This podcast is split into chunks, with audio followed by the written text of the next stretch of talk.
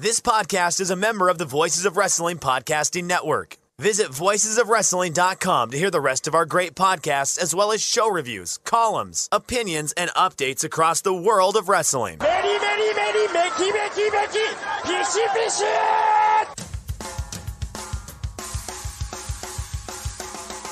You are listening to the Flagship Podcast with your hosts, Joe Lanza.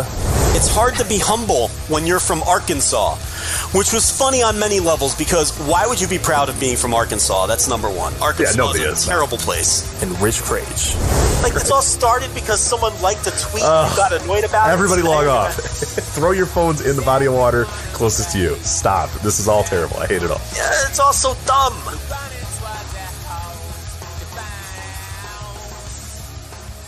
And we are live here on the Flagship Podcast. I am Rich Krejci. He is Joe Lanza. Joe, what's happening? How are you? Doing well. You all right? Yeah. Well, I gave you a little clap, you know. Oh, I didn't hear the clap. I did not hear the clap. I just heard the, you know. I gave a clap. Well, without the clap, yeah, it did seem like you were down in the dumps. But, okay, if there wasn't indeed a clap, then that changes everything, so. There was a clap. Okay, I didn't hear the clap. It's like the burp. It's like Burpgate. I didn't hear the clap, so I don't know. I mean, I definitely clapped. We'll have to see if the listeners. We'll see what the No Dope chat room over at flagshippatreon.com if they heard the clap. I didn't hear a clap, so I'm sorry for insinuating that you may not have been in a good mood, because the clap would have changed everything. But anyway. Okay, something I wanted to touch base with you, Joe. This was a topic that we had a couple of weeks ago. Maybe a couple months ago at this point, but I was gone, and then last week we were busy, and I didn't have a chance to tell you about this, but remember our discussion about ptarmigans a couple weeks ago? You recall when you were making fun of craft beer and mentioning that, you know, ptarmigans would be on these dumb, dopey craft beer cans and stuff, and it'd be some dumb beer with some ptarmigan on it or whatever, right? You recall the conversation? Yeah. I said ptarmigans are a dumb bird that you would put on a craft beer can or something. Yeah, right. So now I had never, and earnestly, I had never heard of ptarmigans before that point. Like never have I. Like, I'm sure I probably have encountered the word before. I've probably seen a picture of them before or whatever. But like, to me, when you said ptarmigan, I was like, what the hell are you talking about? I never heard of ptarmigans ever in my life. What the hell bird are you talking about? What the hell's a ptarmigan? Looked it up. Oh, it kind of looks like a dove. Okay, whatever. And then ptarmigan left my brain to what I thought never to return to my brain ever again, Joe. That was not the case, though. Because guess where there's a shit ton of ptarmigans? Quite literally everywhere. Alaska. Mm. There were, at the airport, I get off in the airport and there's a stuffed ptarmigan, right out of the gate. There's a stuffed bear next to a stuffed ptarmigan. And I'm like, huh. All right, Joe's right. This is a real bird. And then I proceeded for the next week to be like bombarded with ptarmigans. There was ptarmigan campgrounds, ptarmigan creeks, ptarmigan. We're driving on the road, and I am seconds away, inches away from running over an entire gaggle. What would you call a group of ptarmigans? I don't know. I don't know why I would ask you that. You would know. There's a bunch of ptarmigans crossing the street. I have to slam on the brakes to not kill all these ptarmigans. I'm guessing it would be a flock of ptarmigans. Okay. It is a bird, right? Correct. Yes. Yeah. So it's also one of these dumb words where it starts with P. Yes. But you don't pronounce the P. It's not ptarmigan. it's ptarmigan. Like, it should either be ptarmigan or we should just get rid of the P. Like, what harm would be done if we just agreed as a group, as people who speak English, to just drop the P? Yeah, we're not doing the P thing. Why keep the P around? We're not doing the P thing anymore. Yeah. Just get rid of it. Anyway, you make it. So someone in the No Dope chat room says congregation. I don't know if that's actually true, or they're just coming up with names for these, because every animal's a little different. Because like you said, they're a bird. That doesn't necessarily mean they're a flock. Because I think, isn't it a gaggle of geese? It's very strange. That if you ever want to like get into a No. I think it's a gaggle. I think it's a gaggle of geese. I think it should be a flock. I don't disagree. I'm just telling you what it is. And if you ever want to go down a wormhole, it's what are groups of animals called? It's very fun. It's a very fun game to play with the kids if you ever want to. You know, you're bored and want to play the game. So You'll be wrong 95% of the time. Do you remember Flock of Seagulls? I do remember Flock of Seagulls, yes. Yeah. New wave band. I remember that. Okay. I've recently jumped into the SiriusXM First Wave channel. I like that channel. It's good. Yes, good channel. Yeah, good little channel. I have like one. You know, we've talked about this before, but you know, I have a pretty big rotation of you know SiriusXM channels or whatever. But I always keep one open for like a new music channel that I will move over. Like it's been 50s before. It's been First Wave. It changes. It's like you know whatever that mood is for a month or two. I listen to whatever that station is, and then I'll say, okay, well now it's time for 70s on 7, or okay, now it's time for you know the Garth channel for a month or two or whatever, just to see what's going on. Like you gotta, you know, it's a fun little challenge to find a channel for that series and see how long you stick with it. Yeah, until you get tired of it. Yeah. Until you're like, oh, this music stinks. Right, like I'm gonna hate First Waves. Yeah. Like I have like the I think all this music is good, and that's all my channels. And then I have the maybe I do like 50s music, and then within like 2 weeks I'm like, nah, I'm good. I don't really like 50s music. I'm gonna move on. But it's fun for those 2 weeks to discover some new stuff. Do you enjoy the Flock of Seagulls hit "I Ran"? I ran the very yes. I've heard of "I Ran" and yeah. Do I enjoy it? I don't know if I enjoy it. It's fine. It's fine. Big hit. That one doesn't get you going, huh? Nah, I guess I don't like First Wave that much, to be honest. I'm trying. There's some stuff I like on that channel. Yeah. I ran parentheses so far away. Yes, closing of course. Parentheses. That big hit. You know what I'm talking about. I do, yes. Yeah, it's it finished very high on the charts in its day. You know, that was... let me look this up. This had to be a top 10 U.S. single. Oh, right? It had to be. It reached number 9 on the Billboard Hot 100. That's it. How about that? Top 10. I figured number 1 in Australia. Now those Australia, they know what they're doing. Yeah, it was number 1 in Australia. You know who didn't like "I Ran" parentheses so far away? The UK. It only reached number 43. Ah, see, they have bad taste anyway, so. 43, it may not. It's not even chart. Like 43. Just didn't like care, yeah. What's the number 43 Billboard song right now? Probably something we never heard of, right? Oh, correct. Oh, so yeah, no doubt. I mean, number 1 might be something I never heard. Yeah, I was gonna say these days, I'll have to back out of any kind of current music discussions. Other than Dua Lipa, that's about the only current music I enjoy. So it's probably some mumble rap song or something. Someone going on and on about Xanax or something. That's probably what I don't know. Is that still going on? I don't know if that's still going on, but I'm sure it is. They don't do mumble rap. That's not big anymore. The mumble rap. I don't know. You're asking the wrong guy. So it's probably face tattoos. And... I think that heyday is. I think it's on the downswing. But I cannot confirm nor deny that exactly. It's probably some song that people are dancing to on TikTok. So that's the number 1 hit now. But that you have also. So I have to change up my references. I can't just talk about mumble rap anymore. I think you could stick with it because once you get to a certain age, like you just kind of get you become a stick in the mud. You know what I mean? Oh. So, no, I don't want you to. Yeah, I'm there now too.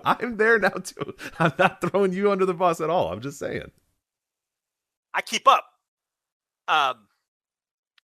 Yeah, I don't know. Maybe they don't do the mumble rap anymore. That's not a thing. SoundCloud rappers aren't a thing anymore. I don't know. Yeah, again, wrong person asked. Let's see what the Billboard Hot 100 is right now. Well, depends what you define Jack Harlow as. He's pretty close to mumble rap. He's pretty close to SoundCloud rap. But yeah, maybe it's. And then you have "As It Was" by Harry Styles. That's number 2. Here's the thing. "Heat Waves" by Glass Animals, number 3. So there you go. I'd have to hear the songs. I'm never gonna know the artist or the title. But if I hear the songs, I probably know the songs. You know what I mean? Yeah, because you stay up on it. Yeah, no, the wife keeps you honest, right? I hear the songs because my wife plays the songs. But that doesn't mean I know. Like, I couldn't pick Jack Harlow out of a lineup. Right, but you've heard Jack Harlow for sure. You just have no idea what you have. Yeah. I probably have had his songs in my head, and I'm like humming along because I hear him. So, but I don't know the titles. Couldn't tell you. You know what I mean? So reading the list doesn't do me any good because I'm not going to know the names of the songs. I've heard that name. I just Googled the guy.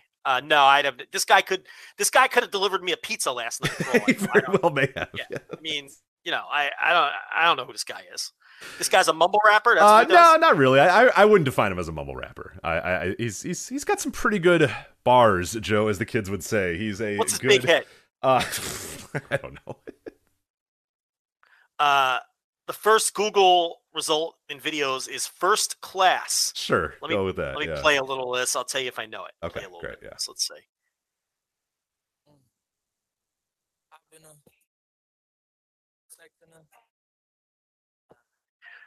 You'll be happy to know, Rich, it is in fact a TikTok song. TikTok. It also stinks. I can't hear it, and it sounds. I'm sure it's bad. So. Oh my God! How do people listen to that? That's awful. We don't want to go down this wormhole, though. No. Listen, you like what you like. You like what you like. Yeah. You know? If that's what you like, then okay. But it's pretty brutal, though. Like 10 seconds in, I'm like, I got to get out of here. I can't do it. That's why we stick with Lithium and First Wave and 90s on 9. Yes. And, that's where the familiar, the familiar.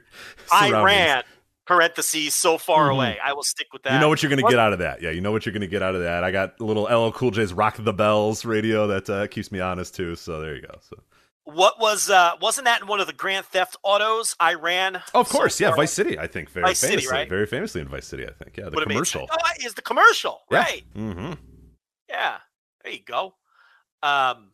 What was the number 43 song, by the way? That was the whole point. Oh, sorry. I did close out of that. The current number 43 Billboard Hot 100 song is scrolling. Light Switch by Charlie Puth. Puth.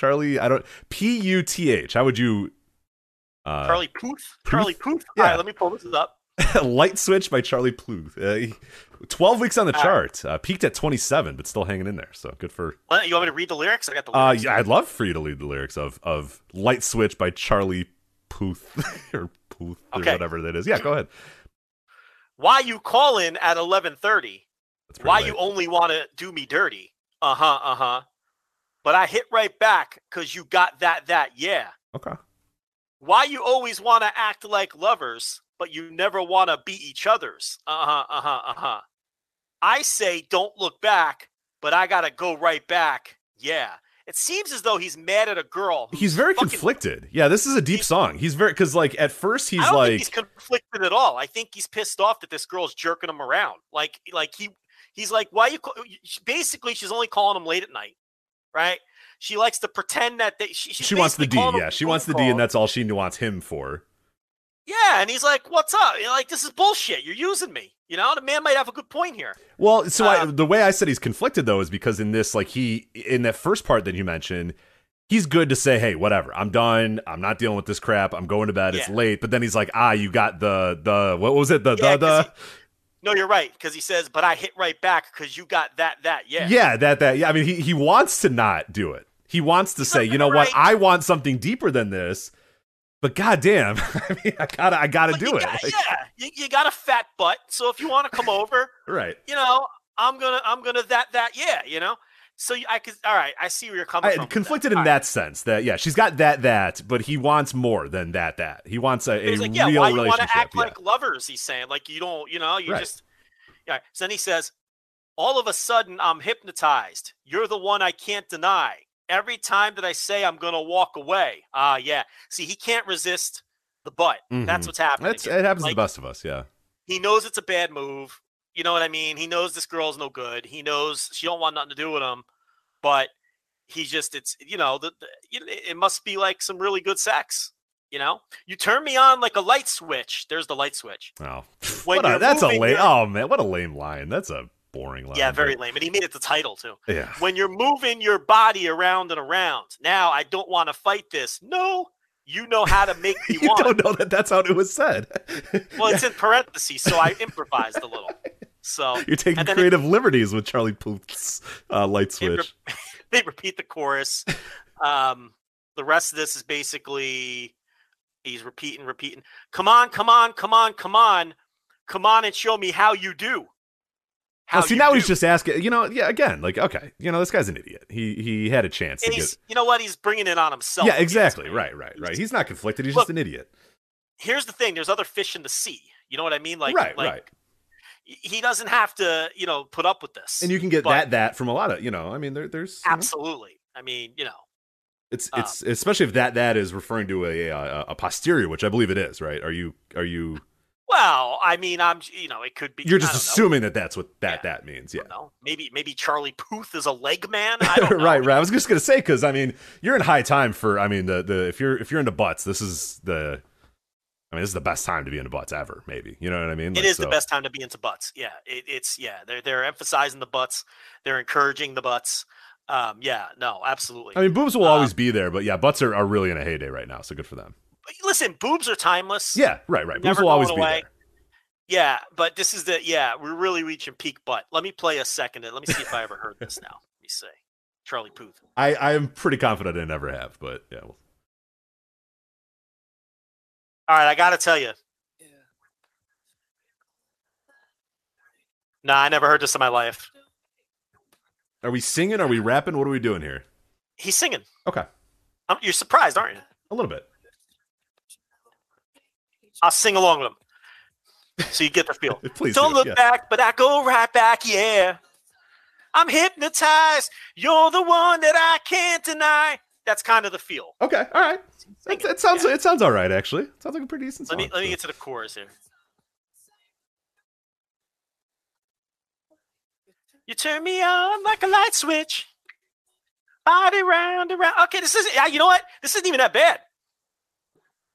It's much better than that Jack Harlow song. There you go. So let's switch 42 and 1. So 43 and 1. 43 and 1. Yeah, that's one of the worst segments we've ever did. That is pretty horrendous. But okay, well, Joe, I think I could top that almost immediately with this next segment. All right, you ready for this? Oh, we're done with the ptarmigans? No, Joe. Oh. This was all a long bit to get to the ptarmigans. So you recall that we had a conversation a couple months ago about the ptarmigans and shitty craft beers or whatever, right? I forget when it was. Maybe 2 months ago. Whatever. There was a few people that reached out to me and said, I think you guys have something here. And particularly former Voices of Wrestling contributor Andy Labar reached out and said, I think I have a game idea for you guys. So, Joe, I ask you, are you ready to play the game that is sweeping the nation, craft beer, or indie wrestling show name? Are you ready for this? Ooh. Yeah, that's a good one. So now, so that you got you can't hear it, but the Supermarket Sweep theme is in the background, so... classic game show. Were you a Supermarket Sweep fan at all or no? I probably enjoy Supermarket Sweep as much as the next fella. Yeah, okay. It's not bad. Yeah, I think it's got a Pluto channel. I throw it on every so often. It's a fun show. It's a good show to scream at the TV. Yeah. Like you're like, God, go to the cornflakes, but the cornflakes are like $2. What does that mean? Go to the turkeys. What are we doing? Yeah, why are you stuffing your box with cornflakes, you dummy? Like find the antifreeze. Like, right, what are we doing here? Yeah, you dummy. Oh, I'm going to get these, I'm going to get this bread. Okay, the bread's 49 cents, man. Keep moving. Yeah, come on. Jeez, not even wheat bread? What are we doing? Right, white bread? Just generic store brand white bread? What are you doing? Come on. It's dope. And it's especially great to watch now because, like, with inflation, it's like radical because it's like Hershey's, or Yoo-hoo. It's like, oh... $1.15, and they're like ding ding ding ding ding. And you're like, oh, that costs like $5.99 these days. Like, there's no way it'd be that much anymore. So the prices are they're like 1991 prices, so they're just completely off the rails. So, okay, so you ready to play craft beer or indie show name? I'm ready. This sounds fun. Let's do this. You're gonna do it. So now, for the people that need to know at home, Joe Lanza does not drink, so none of these beers I'm saying have ever. Joe has no clue. He's never had any of these. Maybe I don't even think in passing he's hurt. There's so many beers out there that there's no way that like TLB has ever had any of these beers, or if she has, it's completely unmemorable to you, right? Like beers mean nothing to you. She doesn't drink any craft beers anyway. She's a seltzer lady, right? She does a lot of the girl beers, the Trulies and the like the seltzer. It doesn't have to be about gender, Joe. Come on. Well, do men drink those? I don't know. Of course. I thought those fruity, seltzery beers were stuff that girls drink. Nah, guys love them too, man. If they're watching their figure, they're trying not to get fat. They drink those. But well, I just the marketing and everything. I figured that was kind of like beer for girls. But I don't know anything about beers, so clearly, as evidence, Joe has no earthly idea what's going on. So okay, but wrestling, so you should do pretty good at this. But we'll see what happens. So all right. I randomized this. I got some help from Andy, Kevin, Griffin, Adam. Joe Gagney also helped with these as well. Raul helped me as well. So we got a lot of people that came in, helped me with these. And I've selected 18 for you, Joe, but this will go quick. It won't go very long. So 18 of these. So you were guaranteed to either win or lose, okay? Yeah. We were guaranteed to either win or lose this game. Okay. Well, no, I'm not. I can go 9-9. You could go 9-9, yeah. Should I take one out so you're not guaranteed to... I forgot. You're so neurotic. Just read the damn questions. Okay, all right. We'll start with the number one here. And so, of course, you know how the game works. I'm going to say, if I say Hell Hath No Fury, you would say, oh, that's a... AEW indie wrestling show, I know about that, so yeah, nice and easy. But if I say, you know, Bud Light, I would hope that you would say, oh, that is a beer. So, all right, are you ready? Right. I'm ready. All right, wake up and slay. Wake up and slay. That is an indie wrestling show. That is a beer from Epic. The brewery named Epic. It's an IPA. So, Joe, you are 0 of 1. On Wake Up. You know, Wake Up and Slay, I was thinking, what was that British all-women's promotion that existed for a while? What was that called? The one that got in trouble? The one that hated us? What was that called? Well, you have to be more specific about that, but...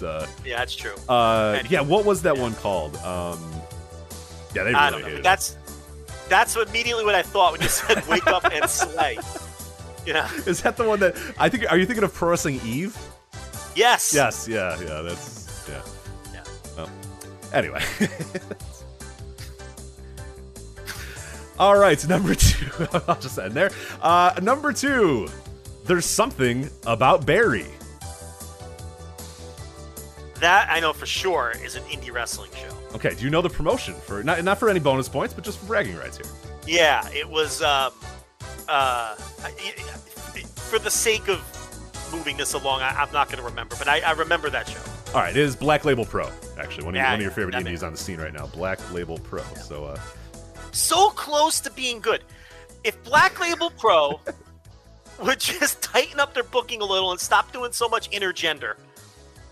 Anyway, move on. Yeah, they have great cards and usually not great shows, which is quite difficult to do. Okay, number three, Not Here to Fuck Spiders. Wow. That's a doozy. You know. You would probably not want to put that on a can of beer, you know. But at the same time, that's ironic. You know what I mean? It's right. So it's either like a East Coast deathmatch promotion, maybe with Nate Webb in the main event. But I'm gonna go with the beer on this one. Incorrect. You were actually very close here. Not Here to Fuck Spiders. It is a deathmatch promotion. I don't know what coast of this country it's on, but it is from Deathmatch Down Under, the Australian deathmatch promotion. Yeah. So yeah, I don't know what it might be on the east coast of Australia. I don't know. As we do not know the coast whatsoever, because I think at one time we were talking with an Australian wrestler, and I asked him if he was getting booked in like this one promotion, and he was like, "No, it's like 17 hours away, so no, I'm not." Like, he's like, "No, I'm in Perth, and no, that's like 20 hours away, so no, I'm not working there this weekend. I'm not driving, 19 hours for a booking this weekend." So it's a big country. Sorry about that. So all right, so I'd be like asking Vinny Massaro if he's packing the car and heading over to CZW this weekend. Right. Yeah. No, not really. It's pretty far. But anyway, so you are, unfortunately, you have gotten one correct, 2 wrong so far in this crap beer or indie show name.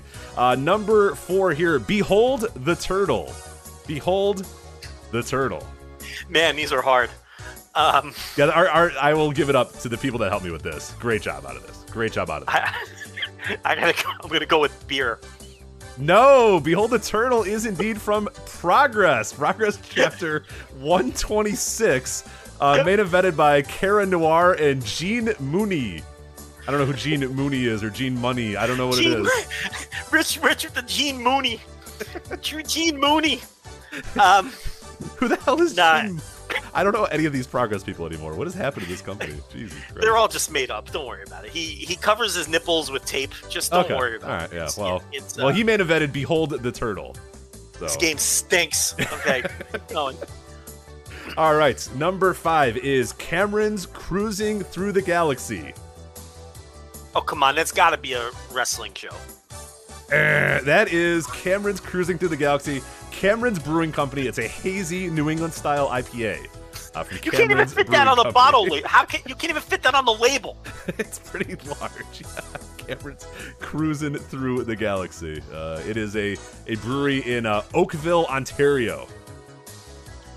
Oh, it's a Canadian brewery. All right, you are not doing great, Joe. You have 4 wrong, 1 correct. We will move on to Maximum Overdraft. Maximum Overdraft. That's got to be a beer. This is not going well for you.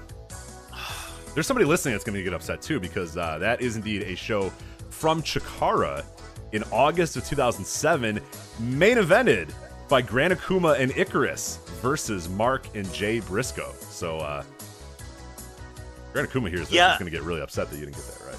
Yeah, but it's like 1,000 years ago. How am I supposed to know the name of that show? This is not. It's not going well, but there's plenty of time for you to catch up here because, and I think you got this one. I know I believe. Yeah, we've either touched on this beer and or indie show at some point on this show in a very bizarre way. But number 7, One Leg in the Air. Indie show. That is indeed Progress Chapter 111, One Leg in the Air, main evented by Kanji and Giselle Shaw, which I think you said was a horrendous match, if I remember correctly. So, yeah, I think I watched that show. Yeah. We talked about that show at length. So there you go. You are on the board again. You have 2 correct, and you have 5 wrong. We'll move on to Do You Believe in the Man on the Moon? Okay, that can't possibly be a beer. I mean, if that's a beer, do you believe in the man on the moon? And for that reason, I'm going to say it's a beer. Beer. No, that is an IWA Mid-South show. Joe, I'm overthinking this. From November 29th, 2018, main evented by Aaron Williams, Ace Perry, and Logan James in a 30-minute three-way Iron Man match. So. I don't watch that meth lab shit. I don't know what that is. There was a match here, Rump Thump versus JC Rotten. Are you aware of Rump Thrump? I am not, so... I don't watch that promotion. Never did. Yeah, too trashy. Even remember back in the day when like CM Punk and Chris Hero and these guys would work on them. Yeah, Eddie Guerrero would pop in. Yeah. And people would be like, "Oh, you're gonna get the IWA Mid-South tape." I'm like, "No, I can watch these people in ROH. Why am I gonna watch this trash fucking garbage promote?" No, never that. I couldn't get. I never got into CZW either. Just, I couldn't. Yeah, I never did either. Yeah, and even during my like trashy like deathmatch phases, I didn't like IWA Mid-South. Like I was way preferred, CZW or just Japanese death matches over whatever the hell IWA Mid-South was. I'm like, the ring's falling apart. There's like no apron. I can't watch this. It's terrible. Yeah, not great. But all right, we'll move on here to number 9, Blood Brothers Guilty Remnant. Blood Brothers Guilty Remnant. All right, that's a beer. Wow, I thought for sure you were going to say that was a show, but no, that is indeed a beer from Blood Brothers Brewing in Toronto. I've been to this brewery as well. That, Joe, is a white stout with coffee, vanilla, and lactose. Well, of course it is. Yeah, as you know, I don't even know why I had to explain that to you. You know that Blood Brothers Guilty Remnant, of course, is a white stout with coffee, vanilla, and lactose. All right, number 10, The Idaho Situation. Oh, God.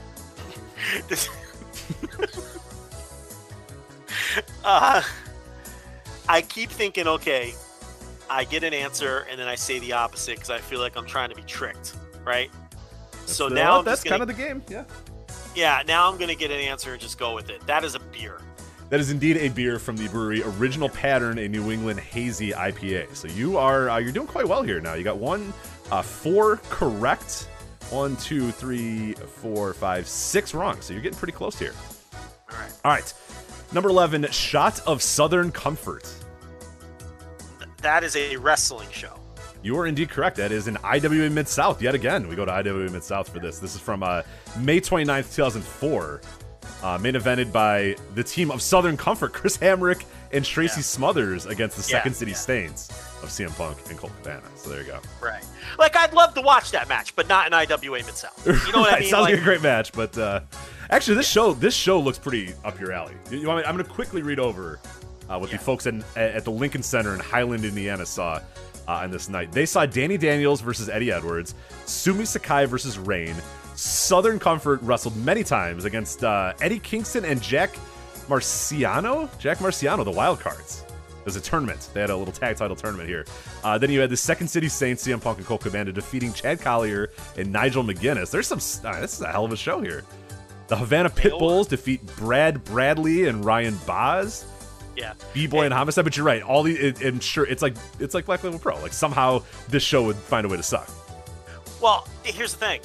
People would say they were great, but I don't care. Because everyone you just named... I could just drive 10 minutes to Edison, New Jersey and watch Ring of Honor. Like, you know what I mean?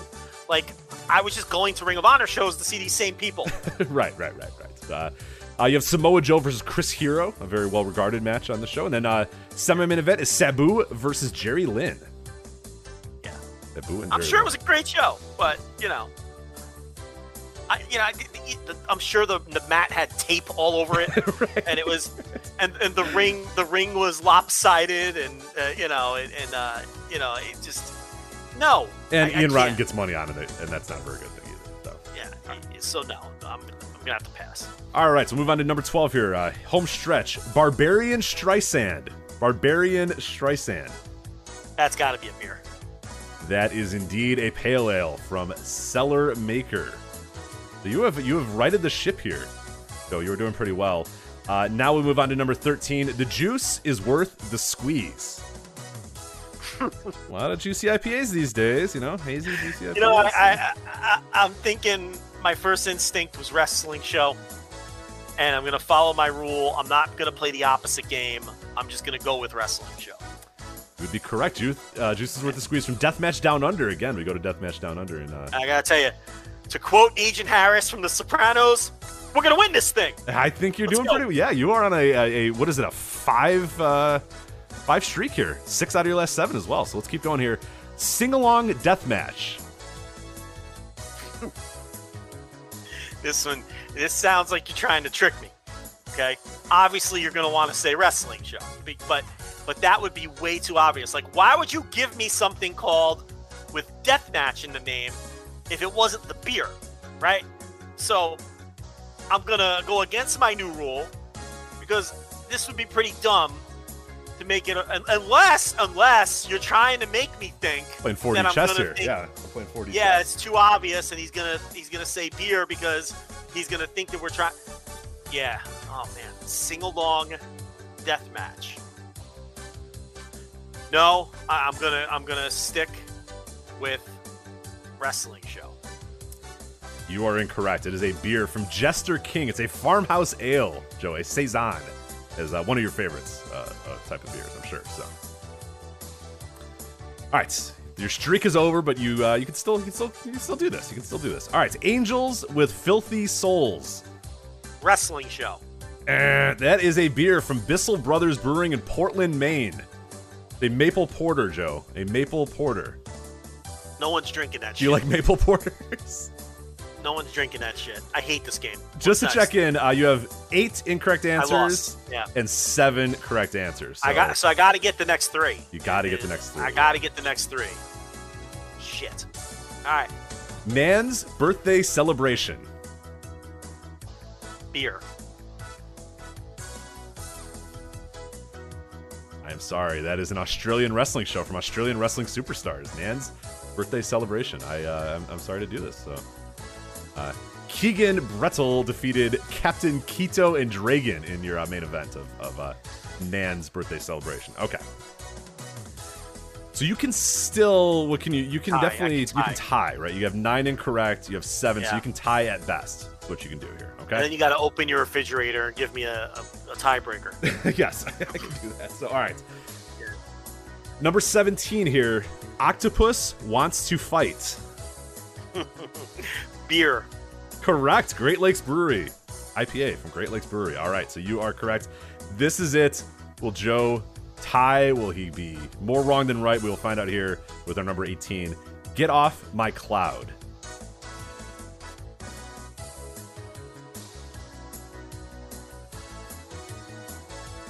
I haven't felt this much pressure. Get off my cloud. Since I reached the finals of the National Geographic Geography Bee in 8th grade in Woodrow Wilson Middle School. And let me tell you something. Mr. Tiber did not want me to win. Trust me. Oh, he rigged it against you, you think? I mean, I feel like we had a contentious relationship, and he was maybe not rigging it, but giving me the harder questions. You know what I mean?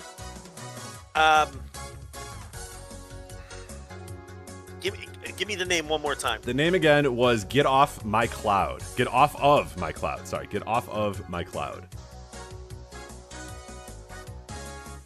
Wrestling show. Lock it in.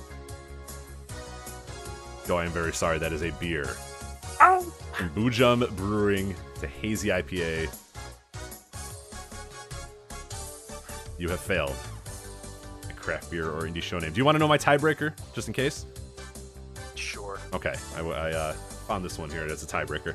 I don't know half of you half as well as I should like, and I like less than half of you half as well as you deserve. Somehow that's a beer?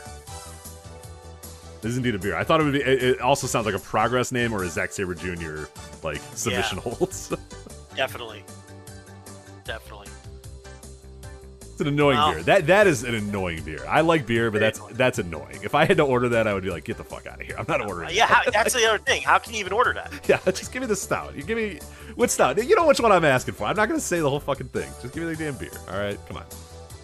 Just give me the Molson. They still make Molson. Give me the Falstaff and call it a day. Yeah. Iron City, they make that stuff. Ooh, I don't know if they still make Iron City. Iron City beer. I don't know. Yeah, maybe. I don't know. Do they still make Old Smuggler whiskey? That I don't know. Yeah, I don't drink. Old Smuggler bad whiskey. So, all right. Looks like they do. Yeah, Old Smuggler whiskey. There it is. There you go. All right. Well, that was craft beer or indie show names. So, there you go. It went a little longer than I anticipated, but I had fun. As long as you had fun, so. Is $15 expensive for a whiskey, or is that? No, that's pretty. For like, what are we talking? Like a whole bottle of it? Yeah, it's a fucking bottle of whiskey. Oh, that's incredibly cheap. No, that's incredibly cheap. Yeah, that's pretty good. So that's like drinking turpentine. Yeah, that can't be good. That's got to be absolutely horrendous. Because I would say around me, like a bottle of like Jack Daniels is like I don't know, like $40 or whatever, $35, $40 or whatever. So how much was this Old Smuggler? You can get Old Smuggler Scotch for $14.95. Wow, I should maybe get that just to try it out. Maybe next flagship, I'll try some Old Smuggler Scotch and see. Their finest blend whiskey isn't Scotch and whiskey the same thing? I know that there's differences, but we're not gonna get into it here. But is $30.99, so they have a premium brand. Yeah, that's a more comparable price to what you normally see. But I like the idea of the $14.99. That's a lot of liquor for $14. I mean, that's interesting. I'll have to check that out. Maybe next week on the flagship, I'll give you a review. A rich drinks of what was this Old Smuggler whiskey. Okay. I have a very low level friend who enjoys that, and we make fun of him for it. Like earnestly enjoys it, not even like an ironic thing, like because there's like there's the hey I just drink it because like it's cheap thing or whatever, but then there's like the people that will tell you no this horrible alcohol is actually good, and you're like it's not, man, just say it's okay. No, I swear to God I went to this guy's house once, and he was drinking a beer out of a can that didn't have any words on the can. It just had a bear with a fish in its mouth. It was a bear, like, standing in a brook with like, a fucking rainbow trout hanging out of its mouth. And the bear's fucking paws were up in the air like that. And that was the can. And I was like, what the fuck is that? It had no name, no label, nothing? I mean, it may have had, like the calorie content thing or whatever. But it didn't have like a brand name on it. It was just a bear with a trout in its mouth and its paws. And for years, I've been trying to search and figure out what the fuck this beer was. Interesting. I will. He just buys whatever's cheapest when he goes to the liquor store, and his goal is to be as drunk as he can be as soon as he can be. Okay. Hey, so, efficient. Efficiency is not always a bad idea. So good for him. Yeah. Did the Simpsons ever market Duff beer as a real thing? They did, I believe. Yeah, I purchased it one time at there. There was There was a while there where they would take over like 7-Elevens in the areas and they would turn them into Quickie Marts. And we went to a few of them and they would sell Duff beer there. But it was just, I don't even know what it was. It was just some generic beer. But I have a can. I have a can in my house. Someone's saying the beer, the Bear beer is Hams. Does that sound familiar? Oh, yeah, Hams? Yeah. That'd be Hams for sure. That'd be it? Hams? That's a very cheap solid beer for... I don't know. These Hams cans all have... It says, I mean, they're a little bit more intricately labeled than that, but I think that they do have like an alternate can that might be what you're thinking of. Oh, I know what he's thinking. They have like a cartoon bear as their logo. Yes. No. This was like a brown grizzly bear standing in a brook with like rocks. A babbling brook. Yeah, the water babbling in the background, and he had a fish in his mouth, the bear. And it didn't have any words on it. Aldi. You probably got it from like Aldi or something like that, right? Yeah, I don't know the Dollar Tree. He got it from Dollar Tree or something. So, yeah, I brought him Peroni once because it was Italian. Not that I know anything about beer, but I thought it'd be funny if I brought him Italian beer. Yeah. He acted like I brought him fucking beer dotted with gold. Like he thought it was like. Poor guy. I'm like, dude, I spent like $9. It's like $11. Calm down. Yeah. I'm like, I just bought it as a gag because it said it was Italian. I don't, you know, I can't believe it. It's a good beer. It is. Yeah. And it tastes good. It's good for $11. I mean, yeah. I mean, it's not like, you know, I don't think I'd get that excited about drinking it, but it's a solid $11 beer. Well, so. He drinks beer with a bear on the can. He drinks non-discreet. You know? An old smuggler whiskey. So, I mean, you know, it probably was. Someone else is saying it's Schmidt's beer that has the bear on it. Schmidt's beer from like Schmidt? Mike Schmidt smelled like Mike Schmidt's beer. Schmidt's beer. Let's see here. Schmidt's. Oh, maybe. Oh, there's maybe. There's a trout. I see the trout. There's the bear. There's the bear with the trout. There it is. That's After all this time, congratulations. Yeah.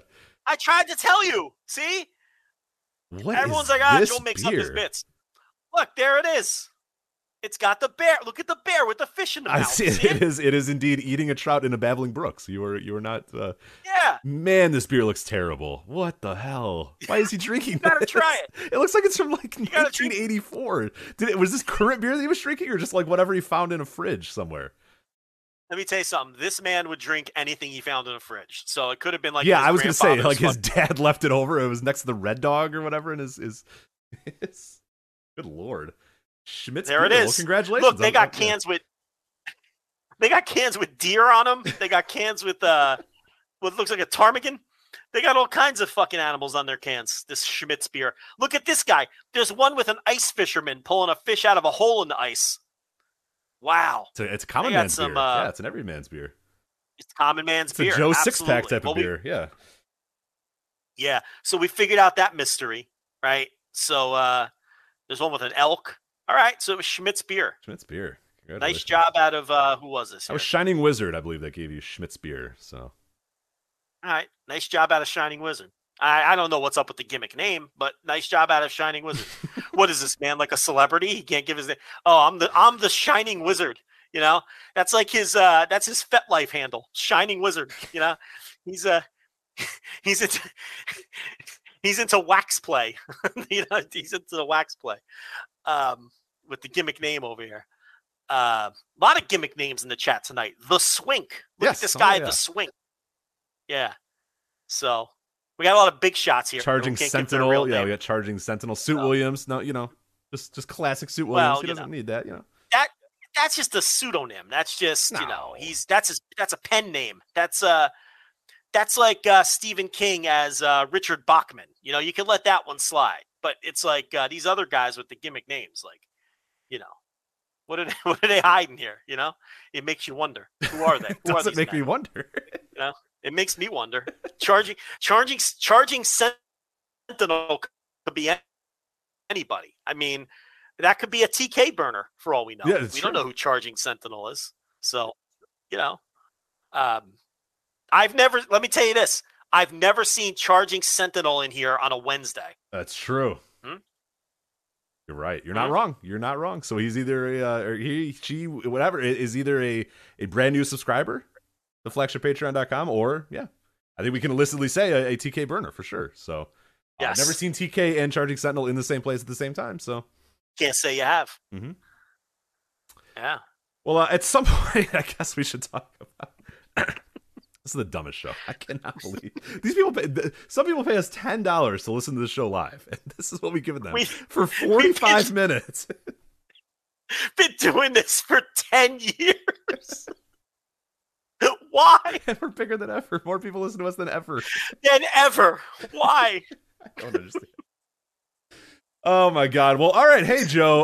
All Elite Wrestling and New Japan Pro Wrestling. They announced a joint show. Did you hear about this? You've been reading about this. You've been seeing this. There's a sponsor paying us to read an ad on this show. I'm gonna wait. That was my plan, is to go to the sponsor right away. But after you talked about wax fetishes on FetLife or whatever, I decided to give it a little bit of a gap. So we'll talk some wrestling and then. Get to Rich, have you ever had hot wax dripped onto your chest? I have not. No. Have you ever had that? No. You couldn't have answered that fast enough. You answered before I was done asking. Like no hot wax, Joe. Never had hot wax on my chest. You know why I don't? I have too much chest hair. That would not go very well for me in particular. Exactly. That would be very bad for me. I'm a hairy Italian man, and I don't want hot wax anywhere near me, because that's soon going to turn into cold wax, and it's going to be in my chest hairs for, that's not coming out. No, it's going to be an absolute mess. Yeah. Not worth whatever amount of, pleasure I briefly get out. Not worth it. Cause, it'll be a lot less pleasure as I'm ripping, chest hair out to get this fucking cold wax out of my chest. So yeah, no, not into that. Yeah. Yeah. You ever with a lady who wanted to pour hot wax on you? No, believe it or not. No, that never came up. Right. So. Yeah. Listen, I don't know. People are know what they're into. Yeah, it never came up. No. Never came up. No. Never. All right. Never suggested. No, not really. No. All right. All Wrestling and New Japan Pro Wrestling. All right, it's called Forbidden Door, Joe. They're joining a show. It's going to be finally a show in Chicago, thank God. Sunday, June 26th at the United Center. I'm so glad I could finally go to a wrestling show. I cannot wait. Starving for wrestling in Chicago. I'm just dying to get a wrestling show here in my in the second city, Joe. And finally, the second city is going to get a wrestling show from All Elite Wrestling and New Japan Pro Wrestling. It's going to be called Forbidden Door. It's going to be on June 26th at the United Center. Here was the AEW press release. It said, moments ago on AEW Dynamite, live on TBS, the hinges were fully ripped off the Forbidden Door as it was announced that AEW New Japan Pro Wrestling will present their first ever joint pay-per-view special. Stop. Did he really say hinges were fully ripped off? The hinges were fully ripped off the Forbidden Door. I said that on the Thursday show today. This press release came a day before. So you're either biting this. You're either biting this press release, or I don't know. And they're running Chicago again. When they're not in Chicago, they're in Texas. Makes you wonder. Ask questions. Yeah, ask the question. I don't think DK did too well in the geography B, because he goes to like two states. He only goes to your town and my town. He goes to Texas and he goes to Chicago. And that one time in California, But I didn't run California yet. They did that one show, didn't they? Then they run, what was the town? It was a weird town in California that I've never heard of before, but they ran a town in California. Doesn't everybody on every media call, when are you coming to California? I don't think they come to California. No, they did that one show in California. I forget what it was. They definitely did at least one, right? Imagine being one of the 13 or 14 people who get called on the media call and asking, are you going to run a show? When are you running in California? Like, who fucking cares? The question people are dying to know is, when are you running in California? When are you coming to insert where I live? Nobody fucking cares but you. Like, why are you blowing this opportunity? You can ask anything. Anything! And that's what you ask. Are you excited about the upcoming show? Yes, I am excited about the upcoming show. Thank you. Yeah. What do you think he's going to say? Dummy. Like, don't even just get off. Like, just listen then. Like, you don't have to ask a question. That's what drives me nuts. Sports press conferences too. When those people do, they just ask the most, how to feel to get the win tonight. Why are you asking that? Don't ask. Let someone else ask a question. Anyway, go ahead with this press release. Yeah, I can't believe that people have gotten through, because I'll tell you, like, high school coaches would destroy me if I asked a dumb question like that. Yeah. they would say, like, well, what do you think? Why would you ask that? What do you think? How do you think I feel? Like, you know, I would be the pro athlete that would have Hall of Fame numbers who didn't get voted into the Hall of Fame. Right, you would be Frank Thomas, you know, who got in the Hall of Fame, but like a very surly asshole that everybody hated. Or yeah, there are some guys that are right on the cusp there that are like, yeah, this dude was a fucking asshole. So, well, maybe it's because you asked stupid questions, right? Maybe exactly, yeah, right. Like Steve Carlton had that rap. Oh my God, yeah, Carlton had that. Yeah, there's also the like, hey, talk about, you know, the question starts with talk about. No, ask a question and I'll answer it. I'm not going to talk about something because you want me to talk about it. Ask a question, I'll answer that question. I'm not talking about it. Especially since I just went 3 1/3 and got bombed for 8 runs. Right, okay, yeah. Talk about what you were feeling on the mound there. What do you think I was feeling? Like, I'm feeling like they're going to send me to AAA. What do you want me to say? I feel like I can't put food on the table is what I'm feeling. Yeah. So. I stunk tonight, and my wife's pregnant, and you're asking me how I felt. Yeah, it's awful. You know, so it's not just the wrestling people who don't know how to ask a decent question. It believe me, it's pretty widespread throughout the sports landscape. What's the rest of this? The press release continues. As the world continues to reopen, I'm making sure the Forbidden Door follows suit, and we can finally give fans the dream event they've always imagined. The United Center was home to one of AEW's biggest events of all time, The First Dance, where CM Punk made his return to wrestling. Oh, yeah, that was in Chicago. I forgot. Yeah, great.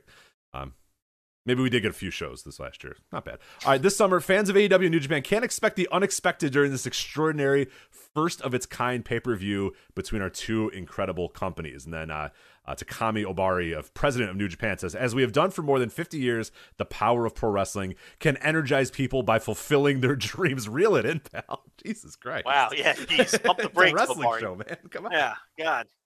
And now it's quite an important mission for us, the pro wrestling industry as a whole. We are not only opening this door, we will show you New Japan's genuine, strong style beyond the Forbidden Door. Yeah. It was funny. The first tweet that AEW put out last night or whatever, the very first reply was someone saying, I guess there won't be any women on this show. Like, they can't even... No one can be happy for 5 seconds. Like, the first reply was someone complaining that New Japan doesn't have women's wrestlers, so there aren't going to be women's matches on the show. Right. Which, by the way, you're potentially 2 months away from like Will Ospreay versus Bryan Danielson or Kazuchika Okada versus Bryan Danielson, and you're like, ah. So we're not going to see Ruby Soho on the show? No, probably not. You probably are not going to see Ruby Soho. No, but this is the other thing. It's not even AEW versus New Japan. Who the fuck says there won't be a Thunder Rosa title match or something on the show? But already getting upset about something.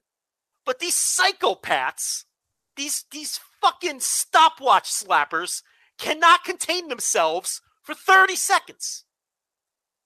It's amazing. Anyway, is that the whole press release? That is the press release. So yeah, Obari getting big time here with the power for wrestling can energize people by fulfilling their dreams, which I enjoyed. And that was a mission for the pro wrestling industry as a whole as well, to fulfill dreams. So good for them.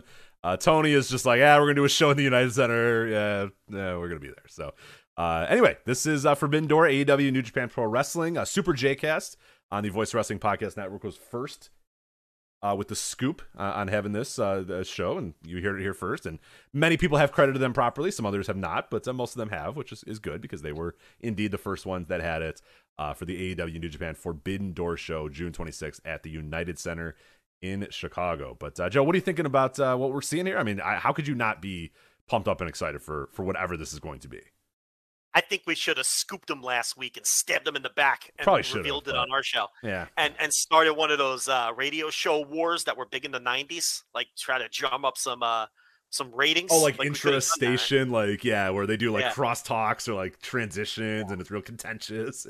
Yeah. Some guys won't show up for it. And yeah, they used to have it in Chicago sports radio. There would be these two guys that would host like the morning show and the two guys would host the afternoon show. But then at some point, one guy from the afternoon show would just stop showing up because he just couldn't handle being in the same area. And then they had to do these like transitions like in different floors of the radio station because these guys would come to blows if they were too close to each other. That's some good stuff. That's some good old school sports radio stuff. So yeah. Or like in the 90s when like Howard Stern would start a radio war with Mancow or something, you know, and then and you know, yeah, because it drums up interest and it drums up ratings. We should have scooped the Super J Cast guys when we had the info, and stabbed them in the back pro wrestling style. But yeah, I mean, you know, this is going to sell out within minutes. We all know that. And I think the pay-per-view, you know, provided they you know, put real matches on the show, and it's not Japanese style with a series of 6-man tags. And I don't think they're going to do that, provided it's a real show and provided they promote it properly, the way they would promote any other AEW pay-per-view, which I also think they will do. I think the pay-per-view is going to do very well too, right in range with the other AEW pay-per-views, and maybe the biggest one they've ever done, with the exception of All Out. I think this, if they treat it big, I think it will be big. I've seen some people say they think the pay-per-view might not perform, or I don't buy that. I think that if they treat it like it's a big deal, from a business perspective, it will perform like a big deal. Well, I just don't understand that argument off the top, because okay, so why would, you're an AEW viewer, Joe? You're a Joe Sixpack, as we mentioned earlier. You drink your Schmitz beer, your Joe Sixpack, or whatever. So you watch AEW pay-per-views. You've bought Revolution, you bought All Out, you bought all those sort of things. Why would you not buy this show if it's going to be promoted? I mean, yes, the one way that you would not buy that show is if CM Punk's not on it and Daniel Bryanson's not on it, and you know, there's weird, you know, these, there are only 6-man tags, but like if Punk is on there and he's in a singles match and it's an important match, which I'm sure it would, you know, if he's on there and it's in a singles match, it's going to be important. Danielson's in an important match. Kenny Omega makes his return or whatever. He's just about ready to come back or whatever. And then they present the other guys that you might not know as Joe Sixpack. You might not know who Hiroshi Tanahashi is just yet, but they're going to present him as a big deal. You might not know who Jay White is, but you watched Dynamite this week and everybody went nuts when he came out there. Like, why would you not watch this show? Like, if all the stars of AEW are going to be there and you watch AEW, what is stopping you from saying, I can't buy this show. I forget it. You know, I'll buy All Out. I'll buy, you know, Full Gear, but I'm not buying Forbidden Door. No way. Yeah, no, that's why I think it's going to do well. You know, and I've also heard, oh, well, you know, they have a pay-per-view just a month after or a month, but well, so what? I mean, pro wrestling fans are used. All we heard for the last 3 years was how AEW could use more pay-per-views. Now they add this fifth one here, which is an enormous super show with New Japan. And now all of a sudden the shows are too close to each other and nobody's going to buy it. People got to make up their minds. So are you there? Well, yeah, I am there. Yeah. Joe Sixpack is just going to like turn into a corn cob immediately because he doesn't know who, you know, Kazuchika Okada is. So, Tomohiro Ishii, I can't watch. I can't. I must turn into mush. I'm a corn cob. Like it's ridiculous.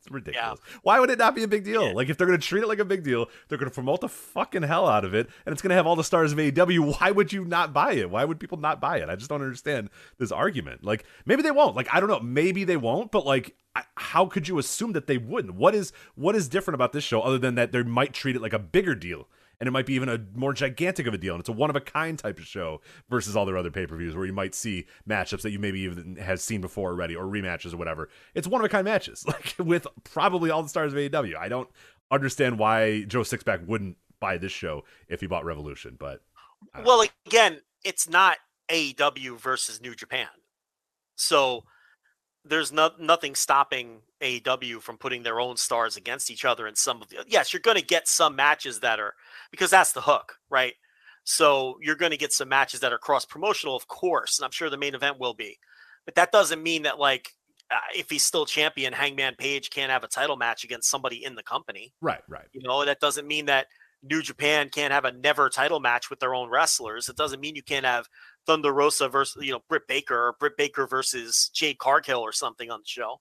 You absolutely can have those matches. So, you know, it's so yeah, I see no reason why this pay-per-view can't perform just as well. If I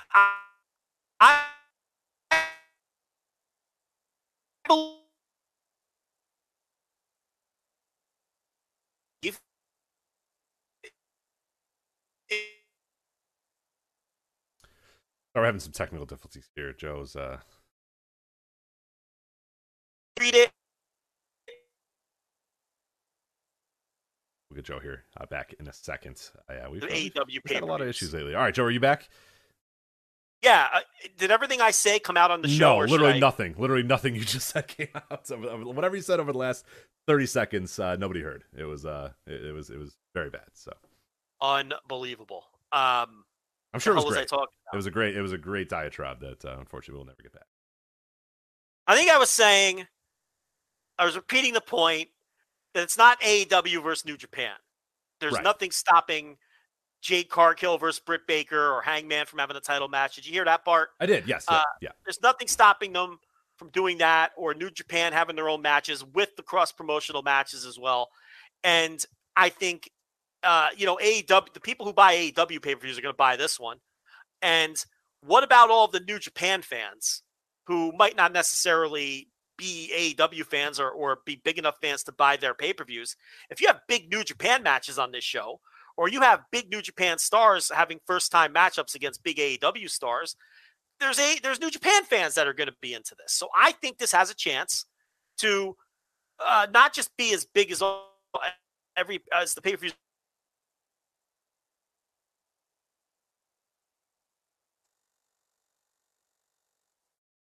I think we might watch Joe again, but as we get him back, what I was going to say about that is, right, and it's exactly the point you were bringing up there, Joe, is that I think that it can only do better. That I'm not guaranteeing that it's going to do better. I have no idea. I have no earthly idea what it's going to be. It's hard to say when we don't have any matches announced. We have no idea what's actually happening. We have no idea who's going to be on whatever. But like, what I can tell you though is that AEW pay-per-views have seen some decent growth over the years, so there are new people buying these shows, and their pay-per-views have been by and large pretty damn good over the last year or so. I think every pay-per-view has been pretty solid, and the last couple have been really really good in my mind. So you have a little bit more of your AEW fans that are investing in these pay-per-views now, investing in them a little bit more, understanding that their money is going to be worth it, that understanding they're going to get a really good show, where there was a time period for sure where, some of those AEW pay-per-views were not great and they did end on sour notes, or they were kind of iffy or so-so or whatever.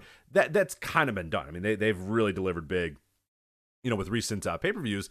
So you have those fans already that are already buying the shows. And then, there's just an entire other, not a very big fan base, but there is a fan base out there. There might be people that casually check out AEW or checked out AEW when it first started, but have kind of not seen it recently or watched it recently or whatever. There's those fans as well that might be hooked into buying this. If it's, oh, hey, wow, it's Okada versus Punk. Oh my God. Like, that's a incredible match or whatever. And yeah, there's some really, really interesting stuff here for kind of deep wrestling fans that maybe have not bought AEW pay-per-views, or deeper, Japan wrestling fans that have not watched, AEW or bought an AEW pay-per-view. This opens up to them as well. So yeah, I just don't understand why the inclusion of bigger stars is going to somehow result in this not selling as much as All Out, or not selling as much as a Revolution or whatever. So yeah, I just don't buy it. But again, like, we have no idea. This is all being said with the idea that they're going to treat this like a big deal. I don't see any reason why they wouldn't treat it like a big deal, but yeah, we'll have to see. I mean, if it's a bunch of six mans and it's all just AEW, not a chance. Yeah, like I agree. I don't think that's the chance, but like, just in case people are like, "Oh, you guys said it was going to be a big deal, and then now it's not a big deal," or you know what I mean? Like that's not that that's going to happen, but like, yeah, I think it's going to be a big show. It's going to be treated as a big show, but and if it is, then yeah, I think it's going to sell. It's going to sell well. Like, I just don't understand why, in what universe this would be something that somebody would not want to see. If you're a wrestling fan, if you're a New Japan fan, or an AEW fan, I mean, why would you not want to watch this? And yeah, it's kind of perplexing to me, but Well, the rumored main event was Punk and Okada. Look, I don't know if they're still going to do that, but that was the rumored main event even before the news broke that they were going to be doing this show. In order to get to that match, you have to get through one AEW pay-per-view where Punk is presumably be in a title match against Hangman Page. You've got to get through two New Japan major shows where Okada has to get through Tetsuya Naito. And then if he wins that match, he'd have to get through whoever's his challenger is going to be at Dominion. So if they do that match, there's a chance that both of them are world champions. There's a chance that neither of them are world champions. There's a chance that one or the other is a world champion. If one or the other is a champion, they're going to win, right? If they're both champion, then you're getting a 60-minute draw. And if neither one of them are champion, then there's a chance that one guy could win and then the other guy gets the win back at some point down the line. Maybe Punk wins on his home turf and then Punk goes to Japan and loses to Okada at Wrestle Kingdom or something. Just throwing that out there. So there's a lot that has to happen before we even get to this show in terms of, you know, and then looking at the matches that are booked and the politics that are going to come into play. But if you've got a Punk Okada main event and you don't think, and you think this pay-per-view is going to bomb or not do as well as the typical AEW pay-per-view, you're out of your mind. You have no feel for the business. Well, yeah, and it's like these people are acting like, you know, and again, we come from a standpoint of we're, you know, we understand, we've been watching New Japan forever. We know all these wrestlers. We, you know, people listen to this. Most people listen to this, I think, are consistent watchers of New Japan or have been at some point. You all know the names. Like, it's not like Tatsumi Fujinami falling into WCW and main eventing, you know, Starrcade. What was it? Starrcade 91 or whatever, where Fujinami main evented. And it's like, who the fuck is this guy? Like, that's 1991. Like, if there's going to be people, and you're going to see these absolute fucking frauds tweeting, you know, again, let's go with the hypothetical of Okada versus Punk or whatever. There's going to be people saying, nobody knows who Okada is. Like, no one's going to buy it. It's like, people fucking know who Okada is. Shut the hell up. Like, they know who these guys are. They know who Tanahashi is. They know who Okada was. They announced Tomohiro Ishii at the show. It got a fucking massive pop on Dynamite or whatever. Get out of here. I mean, you're going to see those fraud tweets. You just expect them, get ready for them. They're there, but you just don't have to listen to them. You can ignore those people because those people, like you said, have just no feel for the wrestling business anymore. This isn't 1991. This isn't 1970. People are well aware of who these guys are, even if they now, you know, I have friends who know who Okada, they have probably seen one Okada match ever. They've heard, you know, maybe, but they know who this guy is. They know he's good. They know he's a big deal. They know he's a star, whatever. They just don't watch Japanese wrestling for whatever reasons, but like, they know who those guys are. It's not, and again, like if it's Punk versus a guy that you don't know, but they build up that guy as being a big fucking deal, and this guy's gonna be on Dynamite, and this guy's huge, and people go nuts. Like, you're gonna want to watch that. Like, people are going to want to watch that. So it's just, yeah, it's perplexing to me to see that the pretzels that people are already twisting themselves in to say, I don't know, I'm not sure if this is gonna work. Like, come on. Yeah, you know. So you know, you've got the built-in Moxley Ospreay match if you want to do that, coming off of, you know, the match in Chicago they just had last week. And it would be a rematch in the same town, which would make sense. I mean, there's a lot of different things they could do. They're already setting up an Elite versus Bullet Club match. So you're going to get something like that. That fell flat. They tried to do the announcement with Adam Cole and Jay White. Yeah. And they were planting seeds for some kind of tag match. And the people live there weren't. They were expecting, when they heard Jay White's music, they were wanting Jay White to do some kind of physical angle or surprise match or something. But they were planting seeds for the Elite versus Bullet Club, and it just kind of fell flat. So you're going to get something in that direction. So, you know, and people are into, you know, the Bullet Club is still enormously popular. The Elite is still obviously very popular, and there's going to be interest in any kind of match they do with those guys. So, yeah, I don't know. I you know, again, provided they promote it well, and I have every reason to believe they will. I mean, and like you said, look at the pop that Adam Cole Ishii got when Cole announced that last night. I mean, the place went apeshit for that. You're telling me these people don't know who Kazuchika Okada is? I mean, yeah, it's completely absurd. Completely absurd. Can we also talk about that we're getting a New Japan All Elite Wrestling pay-per-view?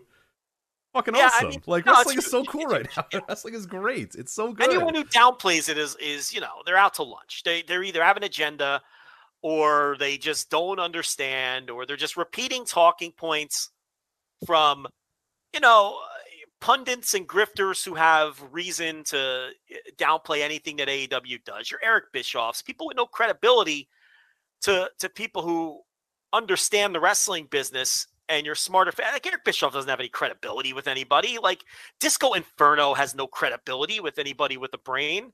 You know, it's you know, and then people repeat their talking points, the talking points from these guys.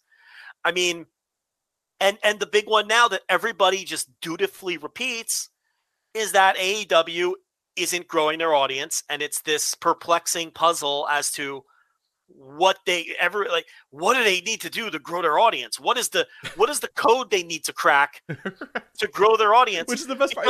These are being earnestly discussed. Like, there's Eric Bischoff has a Business of Wrestling show, and one of the main topics is, why is AEW not growing? Like, what right. You know, concerning. Oh, it's very concerning that AEW is not growing. What can they do to grow? Why are they not growing? What mistakes are they making? What can they? Eric, they need to grow, and they're not growing. Why are they not growing? And it's like, dude, there's been a million takes from outlets in the last 24 hours since this announcement, where basically the take is, yeah, this is going to be really cool for us and for fans like us, but man, this just isn't going to grow the AEW audience. And it's like, and they just can't grow their audience. And it's kind of become an accepted talking point because of people like Eric Bischoff and Disco Inferno and Cheeseboard Guy. And I'm probably giving him too much credit because no one even knows he exists. You know, and all of these other, you know, pundits, you know, that just repeat this when the facts are right in front of their face. They consistently tell you that AEW isn't growing and can't grow. And look, I do this behind the paywall a lot, but I've never really done it here.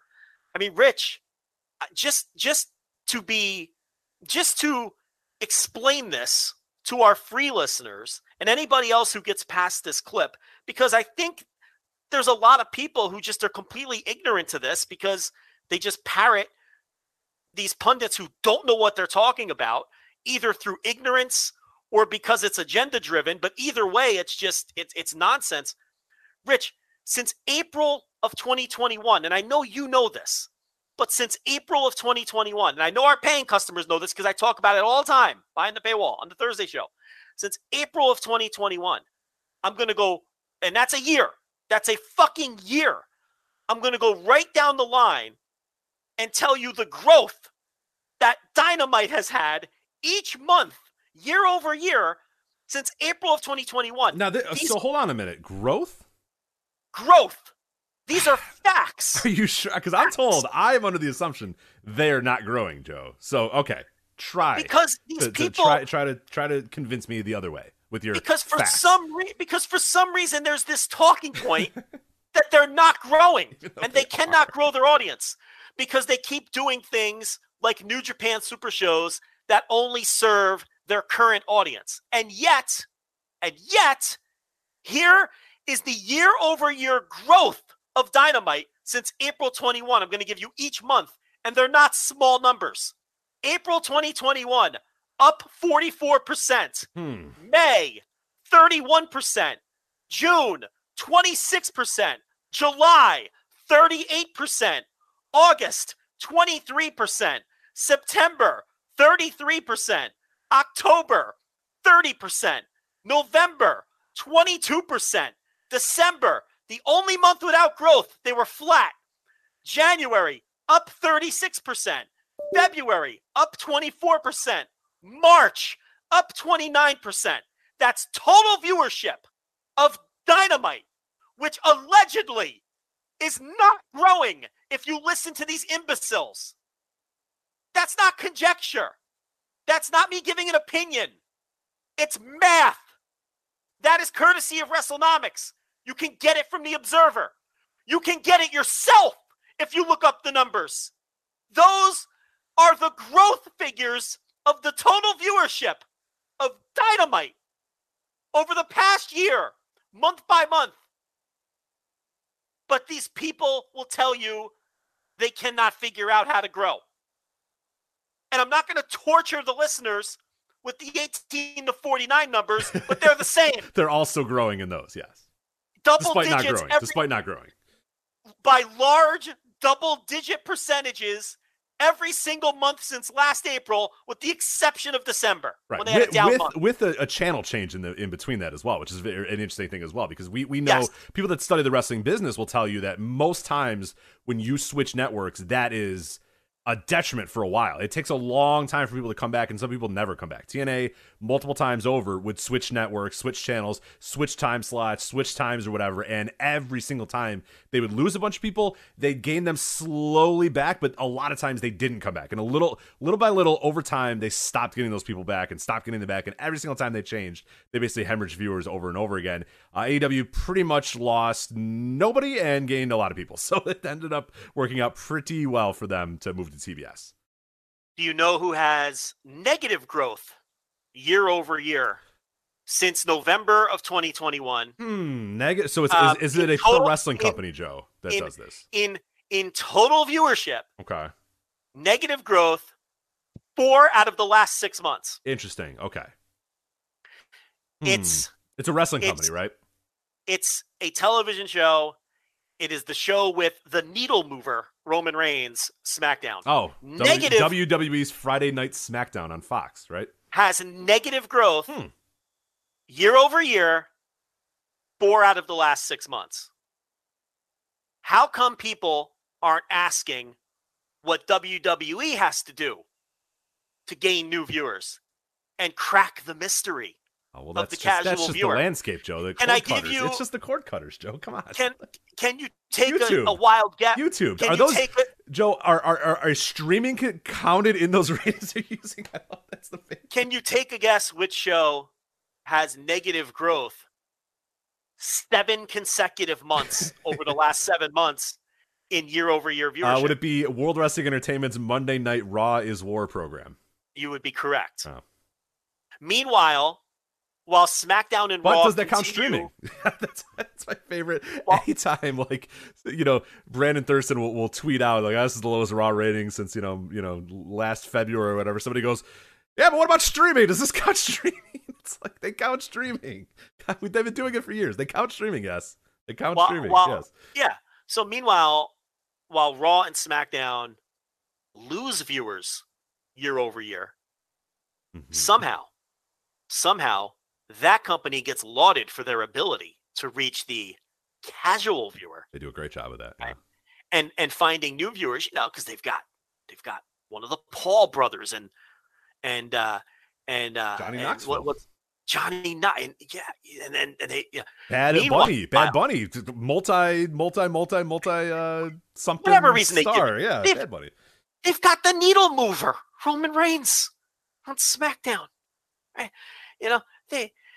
Meanwhile, Dynamite has monster double-digit growth. Some months over 40%. Most months over 30%. All months over 20%. Year over year. And we're sitting here wondering how they can crack the code to grow and find new viewers. Because Eric Bischoff, who's clueless, a clueless grifting idiot, a certified all-time fraud, says so.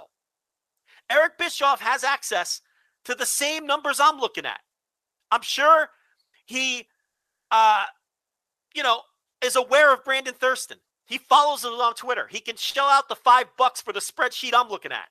He's aware of Dave Meltzer. He probably subscribes to The Observer, even though he buries it any chance he gets, because that's he used to be a source of The Observer, but sorry, what was that? I'm sorry, that's so weird, but yeah, none of these ratings numbers. To Dave a lot every week. None of these ratings numbers are. It's all public. You can find this publicly. Yes. You can do the numbers. You could honestly follow one person. You can follow one person and get everything that you need. You could do it yourself. I'm not pulling numbers. This is all public. So what? So how? How is this? How? You listen to any of these dopey ringer podcasts. AEW, they just can't find a way to grow. They're the show that's growing exponentially every month. The other shows are not. How about NXT? You want to throw them in, Rich? Oh, God. What a bloodbath. No, I don't think I want to, but actually I do. Go ahead. Yeah, Barry, let's find out what NXT 2.0 is doing. 7 straight months of negative year-over-year growth. Yeah. Same as Raw. After they went up against AEW, got absolutely piss-pounded and had to move over to Tuesdays, yes. I will now read you Raw's year-over-year negative growth each month, starting with September of 2021. -4, 14, 14, 22, 24, 10, and currently year-to-date, week-to-date in April, 4. Those are all negative numbers. Negative growth in the demo. Even bigger numbers than their total viewership. We all know that that WWE struggles with the younger viewer. They're losing more and more of them. NXT. It's mad dope, yo. It's geared toward the youth. It's the business. Yes, yeah, of course. Do you want to hear their year-over-year negative growth? Probably not, but go ahead. Let's start with May 2021. And these are all negative numbers. 4, 6, 2, 20, 4, and get ready for this run, 18, 11, 21, 17, 18, 19, and week to date in April, negative 43% growth in 18 to 49. Oh, dear God. They've lost almost 50% of their young viewers. So I contend to you, and I wasn't going to do it, but let me do it. From April 2021, here is Dynamite's growth in 18 to 49. All right. These are all positive numbers. 39, 24, 37, 37, 20, 32, 27, 11. Negative growth in December. Remember, they did have the bad month. And then starting in January 2022, 38, 17, 30. And they're up 6% week to date in April. So those are all facts. Those are all numbers. I will toss in the fact that every pay-per-view, did you know this, Rich? That every pay-per-view that AEW has ever done has had year-over-year growth over the same pay-per-view the year before. I know you knew that, Rich. It's rhetorical. It's those are staggering numbers. Bravo. So it's not just Dynamite. Yep. With massive year-over-year growth every month. It's the pay-per-views. And we could get very granular and look at YouTube. Well, we're not going to do that. The point here is Dynamite and pay-per-views, the two most high-profile and arguably the two most important things, massive year-over-year growth. Go peruse Twitter, and even people who should know better will tell you that AEW just can't figure out how to grow. They can't reach new viewers, Rich. They can't do it. Why? This is what these people surmise. They're busy just making their core fan base happy. Yep. They can't reach the casual viewer. They can't reach the new viewer. Yet, double-digit growth in basically every metric under the sun for a year. This is not a hot streak of 60 days. It's been a year. That's called a trend. I mean, what are we doing here? I would contend, Rich Krejci, that there is, in fact, a pro wrestling company that exists in America that is failing to reach new viewers and is failing to reach the casual viewer. And that company is WWE, who isn't growing by the consumer metrics. In fact, their shows are going backwards. Yes, he is the needle mover. And that needle is moving in the wrong direction. Yeah, unfortunately, not the way it's supposed to go. Not the way his T-shirt goes. His T-shirt shows it going one way, but unfortunately, most of the metrics are going the other. So, negative growth 4 of the last 6 months in total viewership. Yeah. SmackDown. Mm-hmm. Negative growth in the 18 to 49 demo. Each and every one of the last 6 months for SmackDown. So I ask you, Rich Krejci, and I think everyone should start asking this question. What's WWE doing to reach new viewers? What are they doing? Because whatever they're doing is failing. It seems as though the company serving their customers and making their customer base happy is the one growing and magically finding new viewers. Why? Because the show's good. This isn't complicated. And slowly but surely, people are finding it. Because they don't intentionally shit on their audience like the other shows do. And that's why they have negative growth. The median viewer of NXT 2.0 last week was 60.1. I saw that. They were 60 years old. For that hip cool show, yeah. Where's Eric Bischoff talking about WWE not being able to find new viewers? Yeah, getting older by the fucking day. He has a wrestling business podcast! And he doesn't know anything! He's fired from all of this recent wrestling. He doesn't know anything, Rich! The last time he did anything resembling anything sort of, any modicum of success in the wrestling business was 24 years ago, Joe. The last time he was successful, I was 11. I mean, Why is this? Are you giving him an outlet? I know why. Somehow people are listening to it. I mean, even with this announcement of this super show, this is what we're seeing. And I'm not talking about Twitter eggs. I'm talking about people who have podcasts and run wrestling sites. People that make a lot of money doing this, like some modicum of money doing this. And their reactions are, oh, well, this is great for the core fan base. Ah, there's AEW again, refusing to grow. The numbers are right in front of your face. You choose not to look at them because you're lazy. You don't know how to do your job, and you do a poor job. These people stink, and it's time to start calling them out. They're clueless. They're ignorant. I'll give them the benefit of the doubt and not call them dumb. But in some cases, we know they are. And we need to start calling these people out. It's a joke. Yeah, and I will say that you published something this week at flagshippatreon.com about, you know, casual fans and the casuals and that sort of stuff. And it became a talking point, a lot of play. I mean, I saw it everywhere for the last few days, was people discussing the casual fans, discussing this sort of stuff. And I will say what I have noticed this week more than almost any other week ever, and I don't know if it's 100% because of you, I don't know if it's partially because of you, I don't know, mostly, whatever it is, like, regardless if it was you or not, like, what I am glad to see is this week I've seen a lot of people saying, we need to stop with this casual fan bullshit. We need to stop with this. What about these fans? What about and people saying, okay, let's move past that dumb argument, because the argument's stupid, it's dumb at a point, but, like, let's start now pushing back against that argument and saying, okay, so if there are this hypothetical casual fan, what do these casual fans want? Instead of just saying, oh, this isn't what casual, oh, no, casual, oh, and casual who are fans they? Oh, you know, these casual fans don't like this. Oh, they're not going to like this. Identify them. Who are they, too? Yeah, who are these people? What do they like? What do they watch? Why are they not watching wrestling? When did they first watch wrestling? How do you, like, let's start putting some actual, like, analytical thought into this, other than just saying, ah, I don't know, how's this going to grow their casual fan? Okay, we've moved past that. Okay, how are they going to grow their, okay, whatever. You tell us. You're the smart ones. You're the one running a show about the wrestling business. Start telling us. How do you reach casual fans? What is the secret sauce that nobody is doing that is apparently very easy and very simple to do? What's this thing that is not being done that you would do? Who are these fans? Identify them.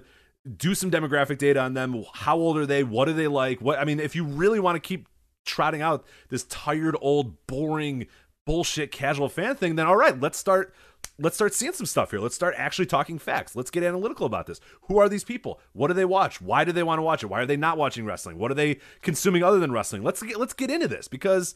And step one, Rich, and you're absolutely right. Step one is, though, identify who these people are. Right. Because and what Rich is referring to is I wrote an article behind the paywall where I you know, dig deep into this idea of, you know, the casual fan. And to me, it's just, it's, you know... I mean, just look at the title of the article. The title of the article is The Safety Blanket of the Stupid. And that what that refers to is the safety blanket of the stupid is the casual fan argument, because it's like Rich is saying, they can't explain to you how to capture the casual fan, this alleged casual fan. They can't explain to you what the casual fan, this alleged casual fan is seeking. They can't even identify who the casual fan is. That is because in the way that I'm not saying that there aren't casual fans of pro wrestling, because obviously there are, but not in the way that these people throw around the term. When they throw around this term, they're just using a safety blanket. It's a get out of jail free card for any debate, because at this point, people just love to say when they aren't interested in something that this mythical, unidentifiable casual fan must not be interested in something. And it's just a bullshit argument that says nothing. What it says to me is you're too dumb to formulate a real argument, because you can't identify who it is. And like Rich is saying, you can't identify what it is this alleged fan is looking for. And when you apply it to AEW and say that they can't grow and they're not doing things for casual fans, you look even dumber, because I just read the numbers to you. They're the Dynamite's the show that is growing by massive numbers. Huge double-digit numbers every month. That's the one that's growing. You should be applying these questions to Raw and SmackDown, which are not growing, which in fact are losing viewers. And they'll turn around and say, oh, well, the television overall is losing. Well, okay, well then isn't that even more impressive what Dynamite is doing? That's what I was going to say, and I meant to put a pin in that, because when you were discussing that, I was going to say, well, the retort for all the negative WWE numbers is, well, people are cutting the cord, people are watching on YouTube, people are watching Netflix, people aren't doing that, yada, yada, yada, whatever. But, like, okay, then explain why AEW is somehow not, you know, if that is true, which I'm not saying that that's not true. I'm not saying that the cable industry, that TV in general, that ratings in general have taken a massive hit from all those different factors. Everybody knows that. Everybody agrees on every. There's not a single person on earth that hasn't thought of that. It's always the first reply is, what about streaming numbers? And, well, there's people that cork up. We all know. We're all aware of what the landscape is. With that being said, though, now you need to also let me know why, despite all of those factors, why AEW is still growing. Why the NFL year over year had growth in their ratings. Why the NBA playoffs this year has huge growth year over year in their ratings. Why MLB last year, we talked about it a lot of times last year, was getting big growth year over year. Even going back to 2019 as well, even skipping COVID years or whatever. And there are a lot of companies are doing that now. I know the NBA recently sent out a press release and they just skipped 2020. They're like, look, whatever. We know that was a weird year, it was strange, whatever. We're not even counting those years in ratings anymore. Our playoffs are up over what they were in 2019 or whatever. You now have to explain that, yes, while those are all factors, why Netflix and YouTube and cord cutting and all that stuff are factors, you have to explain why some of these entities it doesn't seem to be affecting, and at least in the pro wrestling sphere, if you're going to say, well, what about this or this or this, you have to identify why one of these other shows is not losing viewers and is, in fact, gaining viewers in this apparently barren, awful, horrible, you know, apocalyptic landscape that is television. You now have to explain that. Again, you can't just say stuff anymore. I think we need to get to a point where we're not just going to let people just say shit because they say shit, push back on it and say, okay, well, why then is AEW not affected by cord cutters? Why then is AEW not affected by people watching Netflix instead? Why is the NBA have huge growth over the last few years? Why does the NFL doing massive, massive growth? These are all sports entities, and there's a wrestling entity that is growing year over year in the ratings and in their demos or whatever. Explain that if this is apparently a landscape that is just unachievable, that you cannot possibly win in this landscape that it is right now when there are multiple entities winning and doing quite well. Like, you have to explain that. You can't. We're past the point of just saying stuff anymore. We're done with that shit, all right? And I want facts because I have facts. Right. I have numbers. I have data. And hey, if you're a random person listening to this and you want to start, you know, replying to those people, we just gave you facts. Go write down everything we just did right there. You know, Rich, what general age demographic is allegedly not watching TV anymore? Oh, the young kids, 18 to 49, okay. 18 to 35, you know, 12 to 18, people, whatever. Right? Yeah. What age demographic is allegedly cutting all their cords? Yeah, 18 to 34, 18 to 49. Yeah. What age demographic would be new viewers that you might gain or create in the pro wrestling business? Who should you be going after in terms of chasing new viewers? What age demographic? Yeah, 18 to 34, right? 18 to 49. I now present to you AEW Dynamite's growth in the 18 to 34 demographic since January of this year. Are you ready for these numbers, Rich? I am ready. Go ahead. Plus 83% in good. January. That's not bad. Plus 42% in February. Plus 75% in March. And current week to date in April, up 79%. These are the biggest numbers of all, and the ones I've saved for last, because Dynamite is performing best in the youngest adult demo of all. People aged 18 to 34 year over year.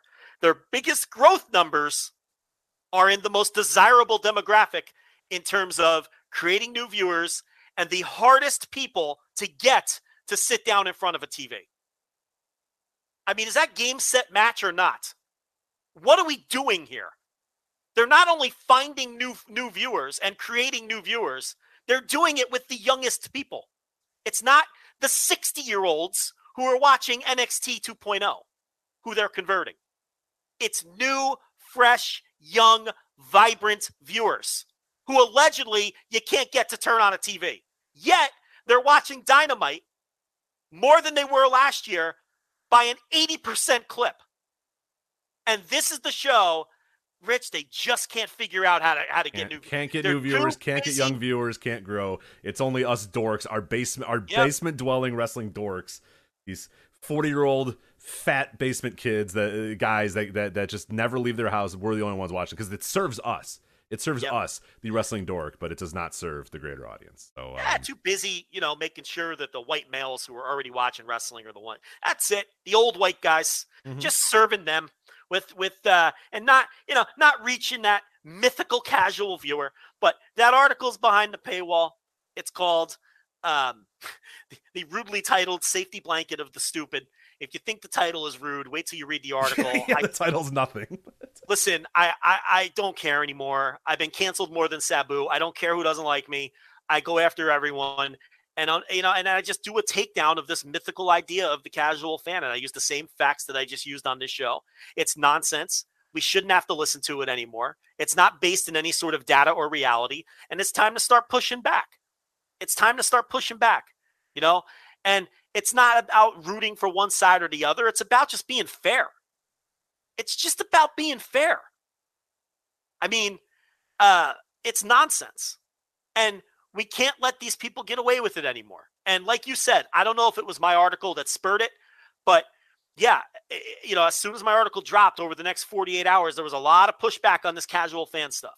So maybe more people like me and Rich Krejci and other people who do have a whatever level of influence we have need to start pushing back and just speaking the reality of what's going on in pro wrestling. And, pushing back a bit, and it's, and maybe that's what needs to happen. So people start talking about what's really going on as opposed to this utter nonsense. And, I wish people wouldn't give all-time frauds like Eric Bischoff platforms. I wish they wouldn't, but unfortunately there is an audience for that. And as long as there's an audience for it, it's going to, and Eric is very smart. I've never said Eric wasn't smart. Eric knows who his audience is, and he knows who he needs to play up to, and he knows the things he needs to say. That's going to keep him relevant in those corners and those circles. And those people don't want to hear positive things about certain pro wrestling companies. They just don't. Or modern wrestling in general in a lot of ways. His Venn diagram is probably almost overlaps with Cornette's. It's the same people. It's just time to push back on this. I mean, the data supports our argument overwhelmingly. Like, it's not even debatable. It's overwhelming data. It's not like fringe. It's not like 1%, 2%, 3%. What'd you say? 83% was the jump in 18 to 34. January 2022, They were up 83%. They've been up. They're up about 80% on the year in people 18 to 34. Dynamite total viewership. Pay Brandon his $5. You could look at the same spreadsheet I'm looking at. Subscribe to the Observer. The numbers are there every week. I'm not a magician. Like, I didn't do the work. I'm just, it's right there. All I do is look at the data and then come on the air and tell people what I'm seeing and what it means. That's all. That's all I do. These other people are frauds. And, it's worse, the ones that don't even bother doing the work and just take these guys at face value. That's a shame. But, you get headlines made out of these things. That's, why is AEW not growing? It's like a headline. You're like, what are we talking about? And you click and it's, it's a clip from, some Strictly Business or whatever of Eric Bischoff sitting there and talking. And it's like, what are you talking about? Like, that doesn't have to be a headline either, because that's not true. Like, push back against that. You don't have to repeat the headline just because Eric Bischoff said it or just because Jim Cornette said it. If one of these aggregation sites posts that, get on them. Say, no, that's false. They are growing. Why are you posting this? Right.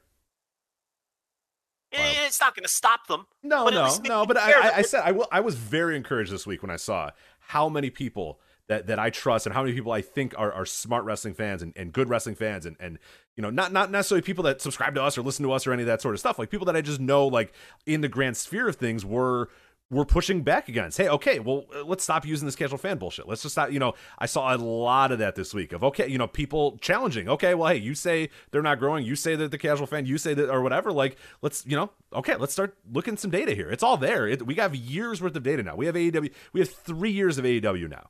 You know, we have it's not a year, it's not 6 months, it's not a little bit. We have years of data now in AEW that we can go back and look at. We have years of data with WWE on Fox. We have years of data on Raw, you know, dating back years and years and years. Like, we can do this stuff. It's not that hard. We can look at it analytically and we can study this and come to real conclusions with this stuff. We don't have to just make random guesses or just repeat platitudes. Like, we don't have to do that anymore.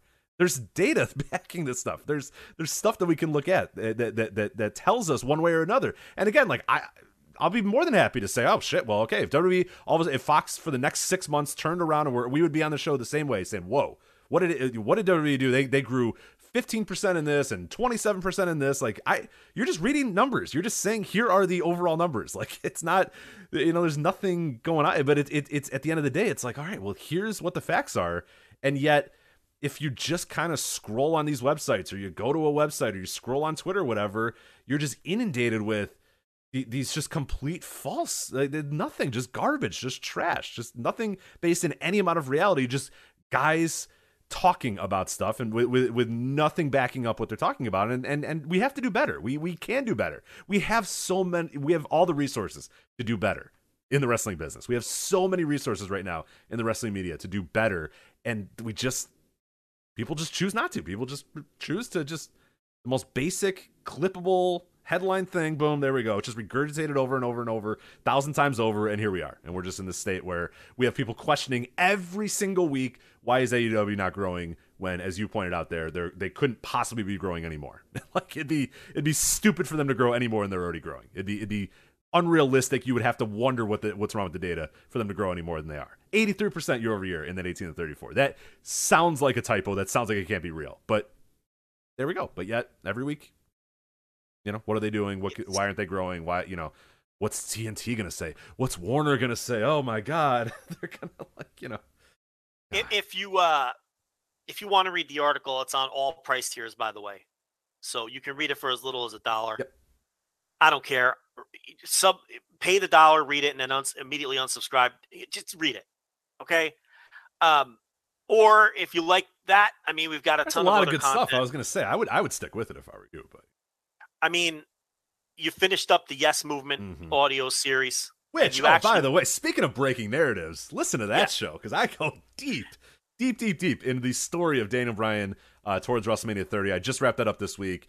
That is a show all about destroying narratives of what people think that story was, and what the whole Miracle on Bourbon Street and the Yes Movement, all about what people say about that, or what WWE will say about that, or what documentaries will say about that, or what video clips will say about that. But I give you the real dirt on what was actually supposed to happen, and how Daniel Bryan was not supposed to be anywhere fucking near the title picture at WrestleMania 30. And it took Batista bombing, CM Punk leaving, and then finally just saying, fuck it, who cares? Fine, Daniel Bryan. And it probably took, and I explore that in Chapter 7 too, it probably took the WWE Network launching and them just not giving a shit about pay-per-view buys anymore also to make it happen. So yeah, that is, when we speak about narrative busters and just busting, like, just the most basic, bottom of the barrel, easy to consume, you know, ideas about wrestling, that show is all about that. It's about...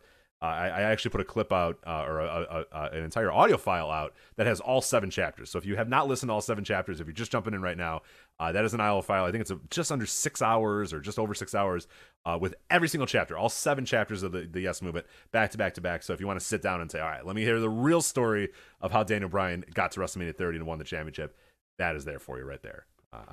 You've got the 6-hour mega cut if they want to do it all in one shot, and then you have the 7 individual chapters as well.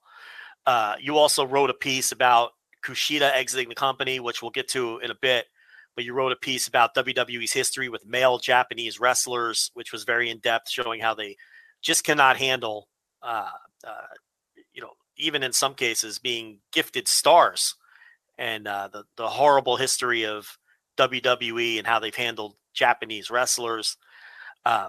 Somewhat related to that, we had a news update regarding Kushida's exit from the company, with tons of exclusive notes straight from the New Japan locker room. Why Kushida left, what his next move is probably going to be, pitches that he made to the New Japan bookers already, and also some names of some other New Japan wrestlers that WWE attempted to poach. The process of, there's just so much in there. So there's a news update regarding that behind the paywall. my article, which I noted, which is actually available as a special. You can read that on any of the three price tiers. $10, though, gets you everything, including all of the written content. But if you want to just drop in and read that piece that I've been talking about, which is a total takedown of this nonsense casual fan argument, which is just total bullshit, you can read that for $1. And then, Thursday TV reviews drop today. There's just so much behind the paywall.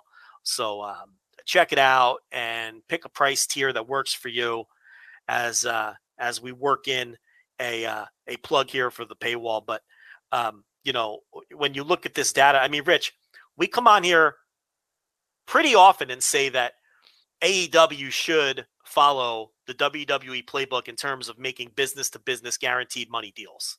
I mean, WWE has just, there's a reason they've had their two biggest, their two most successful financial years in their history the last 2 years. And it's those business-to-business guaranteed money deals that they've cut with Fox, NBC, and the Kingdom of Saudi Arabia. We've come on this show and we've said that numerous times. Oh, yeah, correct? That'd be the easiest thing to do, yeah, to cut that check and get that. Great. Yeah, and that's what AEW is attempting to do with, this is why they tape 1,000 matches for Dark. This is why they've acquired the ROH tape library. They want to get to X amount of hours and get that same bag. They want to keep growing, which they are growing on television, and get a new television contract. And we've said many times they should emulate WWE's path in terms of business-to-business deals. I am now convinced, when you look at the data, that contrary to popular belief, I think WWE should be looking at AEW and Tony Khan's booking and follow that path in terms of trying to attempt to gain new viewers. It's very obvious to me that one show is doing a tremendous job gaining new viewers in the desired demographics especially, and the other promotion shows are doing a terrible job at gaining new viewers. In fact, they're losing viewers year over year each month, and losing them in the desired demographics at a higher rate than they're losing them in the older demographics. It's funny because the narratives that are out there are completely opposite. Right. They're completely opposite of what the reality is. I mean, they should be copying what Dynamite's doing. What Dynamite has proven is if you serve wrestling fans, fuck this fabricated, imaginary idea, this idea of the casual fan. If you just serve wrestling fans, they will find you. They'll find you. It may not happen overnight. Yeah, it appears, Joe, and this is a bold take by me, that it appears casual wrestling fans like wrestling when it's good. Is that and wild? Now stick with me here. Not there. If they used to be wrestling fans, or they once were wrestling fans, or they have friends that are wrestling fans, or whatever you want to call it, they've seen wrestling before, but they don't watch all that. When it's good and people talk about it and it's exciting, they start watching again. It's very weird. Whereas I thought that if you just put Bad Bunny on, they would just magically, by osmosis, start watching your wrestling show. But apparently that's not the case, is what you're telling me. It's not what the data says, Rich.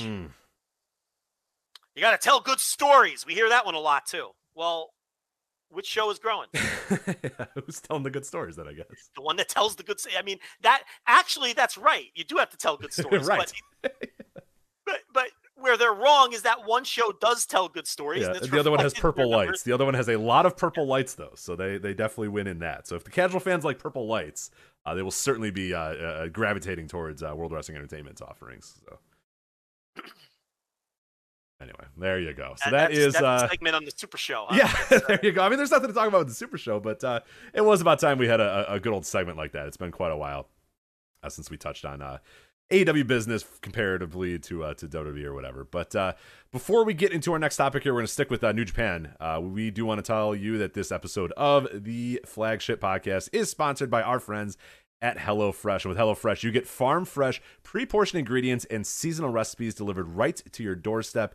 You can skip trips to the grocery store and count on HelloFresh to make home cooking easy, fun, and affordable. That is why they are America's #1 meal kit. You get farm-fresh, seasonal produce and easy-to-make recipes delivered right to your door every single week. Ingredients travel from the farm to your doorstep in under a week, so they always arrive fresh, and all without a trip to the grocery store or your farmer's market. And it's all about convenience with HelloFresh. Not only do the ingredients come pre-portioned so you're not overbuying or wasting food, but it's easier than ever to get filling meals on the table in a snap with options like family-friendly or quick and easy recipes. You can choose from over 50 different weekly options and skip weeks when you need to, change your delivery date, or update your preferences, all in the very easy-to-use HelloFresh app. So I've been using it a little bit. I've been dabbling in the HelloFresh. I will say one of the things that I do like about HelloFresh more so than other meal deliveries that we have talked about on the show is that I am full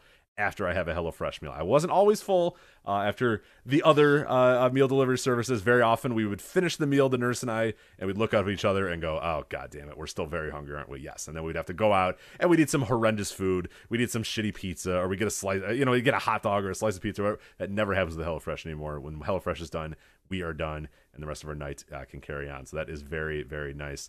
The meals are very easy, very quick, pre-portioned. I'm not overbuying. I'm not throwing away a bunch of stuff anymore, which is really, really good. You go to the grocery store, you want to buy a couple things, you end up having to buy 15 of these vegetables, and it's annoying. And this is nice. Everything's pre-portioned.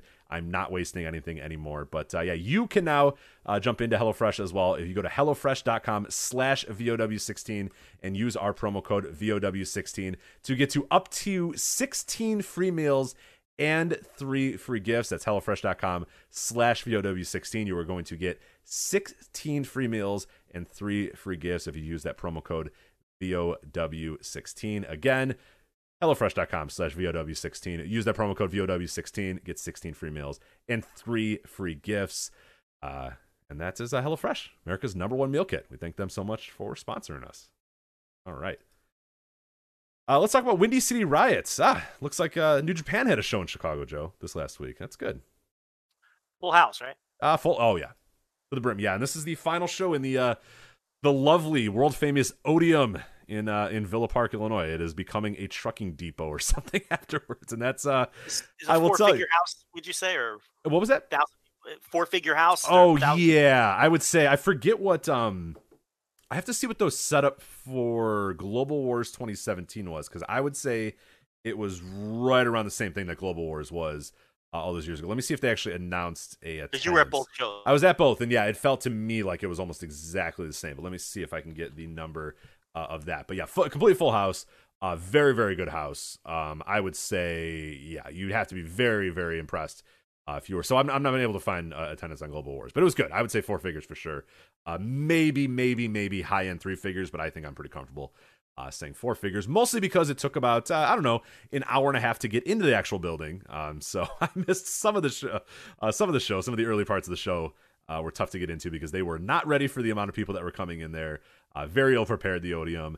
Very ill prepared for people to come in to actually watch shows. There and in the numbers and the seating arrangements were all screwed up. A lot of things were fucked up. I will not be crying any tears about the end of the Odeum, even though it is close to my house. So that does suck that a venue that hosts wrestling that's like 15 minutes from my house is not going to be around anymore. But given the setup and the aesthetics and a lot of the other stuff about the Odeum, I will not be crying any tears. But yes, it was impossible to get into that thing. It took about an hour and a half to get this gigantic line in there. They ran out of parking. They were parking people on fields, and most of the audience probably missed. I think almost everybody in the audience seemed to miss the dark match, and definitely a lot of people missed the first actual match on Windy City Riot. I was able to sit down by the second match, and most people by the second match were thankfully in. So they did get people in, but yeah, nobody saw the dark match, I think, and pretty low numbers probably saw the opener. So that kind of sucked with that standpoint. I've heard also on Fights that the stream had a lot of issues. I don't know. Were you watching live or did you watch on demand for Windy City Riot? I watched on demand, but that's a joke. I mean, AEW has come in, and we know that they've taken a giant chunk out of New Japan's market share over the last 3 years, because New Japan used to be the alternative to WWE if you were a disenfranchised WWE fan. And that's why they were setting all-time gate records in the Cow Palace and selling out Madison Square Garden and drawing all these big numbers in the United States, which they are not in a position to do now. I mean, they could put 1,500 people, in a building for what was the name of that the Battle in the Valley show in November. They can fill up that new LA Coliseum deal for you know, whatever that show was called, which was what the hell was the name of that show? Yeah. No, that was a sellout, like 1,200 people or something, and they could put 1,000 people in this Odeon for this Chicago show. So there's still a fan base there. Resurgence was the torch. That's right. You know, and they could put close to 1,000, you know, when they go to the ECW arena and some of these other stops with the New Japan Strong shows. But gone are the days where they can draw 6,600 people or fill up MSG. And, you know, because, you know, for many reasons, I mean, the pandemic has a lot to do with it, and popularity of New Japan dropping because of that, because the Japanese product hasn't been as good. But the primary reason is AEW came in and took over that role as the alternative. And of course, they plucked the elite. Of course, that has a lot to do with it as well. Kenny Omega and Cody Rhodes and Young Bucks were all draws for them and those sorts of things.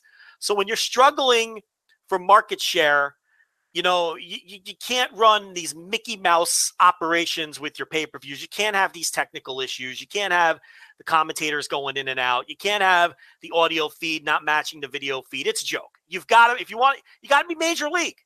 Okay. You're not Game Changer Wrestling. You're not, you know, some indie streaming on IWTV. I mean, no disrespect. Yeah, and a lot of those, I mean, I would say a lot of those, I mean, technically we have entered into a, and I was thinking about this the other day, and I was actually having a conversation with some people at Fight or whatever, or, you know, over, you know, some different things or whatever, and mostly talking to them. They had some questions about, hey, you know, you use the service, what are your thoughts, and yada, yada, yada. Kind of a, wasn't like, it was kind of an informal survey, and I was going to say, look, I grew up in an era, or came up in this era where Go Fight Live and all. I mean, there was so, I mean, goddamn, streaming was just the fucking worst for years. It came to the point where people just stopped buying. I mean, how many times did Gabe have to do make goods on WWN Live and email everybody? Okay, you'll get the show and the replays, and we'll give you tomorrow's show for free because this show sucked. Like, we went through years of this stuff. It felt like seemingly like 5 years of this, and then finally companies like Fight came in. Companies like New Japan proper, New Japan World came in and changed the game. Dragon Gate Live. And like now we are at a point, IWTV, I will say, we are at a point where even the most basic like random show run on IWTV is mostly fine. Like, yeah, maybe production aside, like they don't have the lights as good, or maybe the commentators don't sound that good, but it works. You know that when you go to IWTV and try to watch X show that you're going to be able to watch it. You know that when you go to Fight on a certain time, you're usually going to be able to watch it. When you go to this, but whatever, like we've entered that point with wrestling streaming, which is great. Then to hear that like on Saturday that like people just straight up couldn't watch the show, the feed would go down, the commentators you couldn't hear, there was buzzing, the camera, I mean, it's just like, what? No, you can't do this anymore. In 2022 we're past that point, man. I mean, I you can watch perfectly good live streams from fucking Alaska. Wrestle Pro Alaska was on Fight and was fine and streaming perfectly. You can't have that and then also now have New Japan Pro Wrestling on Fight TV and you can't fucking watch the show or listen to it. I mean, that's just, it's embarrassing. You can't do that. Especially the position they're in. I mean, any rub that they get, like obviously they're in business with AEW now because they're trying to, you know, reinvigorate their American business and get back into the scene. And it's like, you can't have people be introduced to New Japan Pro Wrestling through AEW and then order these shows and get this Mickey Mouse bullshit. You can't. They got to fix it. I don't care what you got to do. You got to fix it. 2277 the attendance from Chris Samsa. So that's wow, it blew out way more than I thought. That's awesome. You're a bad estimator. I am not a very good estimator. I used to be good, but I used to be good when I go to indie shows and have to count, you know, 200 people. That was easy. Yeah, I was very, very off. 2277 for Windy City Riot. So yeah, so you know, like I said, you could see that there's still a fan base there. Okay. But the difference between doing 1,500 fans or 2,000 fans or whatever at a New Japan show and doing 7,000 fans and being able to run Madison Square Garden is the chunk that has been taken away market share wise by AEW. So, and things like this, you can't have this. You have to have you know, if people are going to try it, you know, who are hearing what's all that, what's, you know, and then they get this kind of stream. I mean, that's a joke. It just cannot happen. You can't allow it to happen. And I don't think enough was made of it, honestly. I mean, they should be buried for it. You know, they absolutely, you know, they came back to Access TV, Rich, and they're airing after Impact. And the first episode did 100,000 viewers. Okay. Right. Kind of in line with what we thought they were doing in the previous era, you know, before Nielsen was tracking Access TV numbers. Okay. They were, Meltzer was claiming they were doing between 100 and 200,000 viewers for the New Japan show. and eventually it caught up timeline-wise as well. Well, they came back to Axis, airing after Impact, with 100,000 viewers, a very strong number, but with old matches. Again, these are own goals. These are self-inflicted mistakes. These are double faults, to use a tennis analogy, okay? And now, couple months on, they're barely hitting 50,000 viewers for that show. 100,000 people showed up for the first one. They were hungry for it. They were ready for New Japan back on TV. And you gave them matches that were ancient. You can't get away with that anymore. Okay? You can't give people old matches on TV when they have all of these other options to watch wrestling. You can't give them streams that don't work. What are we doing here? Okay? It's an uphill battle to begin with because AEW came in and wiped you off the face of the earth. I know the pandemic had something to do with it, but it would have happened anyway. Your goal now should be the solid number 3 because you're not getting the number 2. You lost that, and it ain't coming back. But now you're fighting tooth and nail to be number 3 because you can't get a stream straight. And you're airing matches that are 6 months old on TV. Come on, man. What are we doing here? Get the damn tape from whatever aired in Japan last week and get it on Axis. This can't be that difficult. Not if you're serious about it. I don't want to hear any excuses. If you're serious about it, you will have up-to-date matches on TV and a stream that works. Yeah, anyway, Rich, that's well, no, what I no, no, and I, no, and I think you're absolutely right because I think the frustrating part about it is that New Japan is they're there. I mean, the product is there again. The product is good. Like this Windy City Riot show, I thought was tremendous. I thought from beginning to end. Really, really great stuff. High-level stuff. Like you mentioned on your WrestleMania weekend reviews, the difference between New Japan and all these other quote-unquote indies running on WrestleMania weekend was fucking night and day. It was unbelievable the leap in, you know, just the look and the feel of the work being done. And I think New Japan is doing great jobs in terms of that, both domestically and in Japan, that they've now turned, I mean, whatever down, I was very down on them during the pandemic. I was very down on them in 2020 and 2021, but like, I can very, you know, with complete confidence tell you that, like, I am really enjoying what they've been doing so far over the last couple months. It feels like a hot product again. It feels like they're kind of firing on all cylinders again. You have this AEW announcement. I think their growth in America has been pretty fun to watch. Like, they're all there. The product is there, but now it's about the delivery. Now it's about making sure, are you ready to play big boy ball again? Are you ready to kind of step up and you're absolutely right. Yes, leaving that show and getting on my phone and thinking, oh man, I can't wait to see what people are saying about this. And everybody's saying, I couldn't watch it. The stream fucking sucked. I couldn't see it. Was like, man, like what? This should have been a huge, huge, huge buzzworthy show. And it just did not. The buzz coming out of it was, this stream sucks. I can't watch it. I couldn't see it. Like that. And that stinks. Cause like in the building, everybody was clearly all in on like whatever the hell New Japan is doing these days. So it's easy wins that they can win. They can do this. They have the product to do it. But yeah, they're going to have to really just decide that they want to step it up over the next year and do it. So I'm with you. Yeah. So disappointed from that aspect. A lot of missteps here as the world starts to open back up. And okay, so we're told that this week's New Japan on Axis is the New Japan Cup semifinals. So we're getting closer. Okay. The problem here is we've run everybody off. We ran everybody off. So by the time you catch up, you've lost half your audience. I don't know how they came out of the gate with old-ass matches. I mean, you can't get away with that anymore, you know? And now, you know, the 50,000 people that don't watch anymore and through their hands, they might not even know that it's still not caught up. That they've almost caught up, yeah. I mean, the semifinals of the New Japan Cup, when was that? That had to be at least a month ago. Oh, God. New Japan Cup wrapped up. Yeah, when did the New Japan Cup? Yeah, semifinals, man. That would have been, yeah, what, late March? I think. New Japan Cup. March 26th. So almost a full month. Still a month behind. Yeah.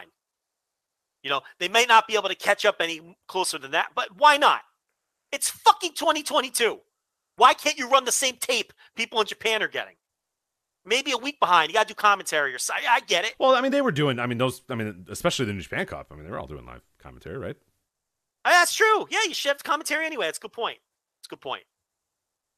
But I mean, geez, to come out of the gate with those old matches, I knew that was going to be a disaster. You know, it's a shame. And they started off with 100,000 people watching that show at 10 o'clock at night. At 10 o'clock at night, they had 100,000 people watching that show after Impact. So, no, they're making some mistakes here, but you know, look, they're going to have this super show that's going to help tremendously.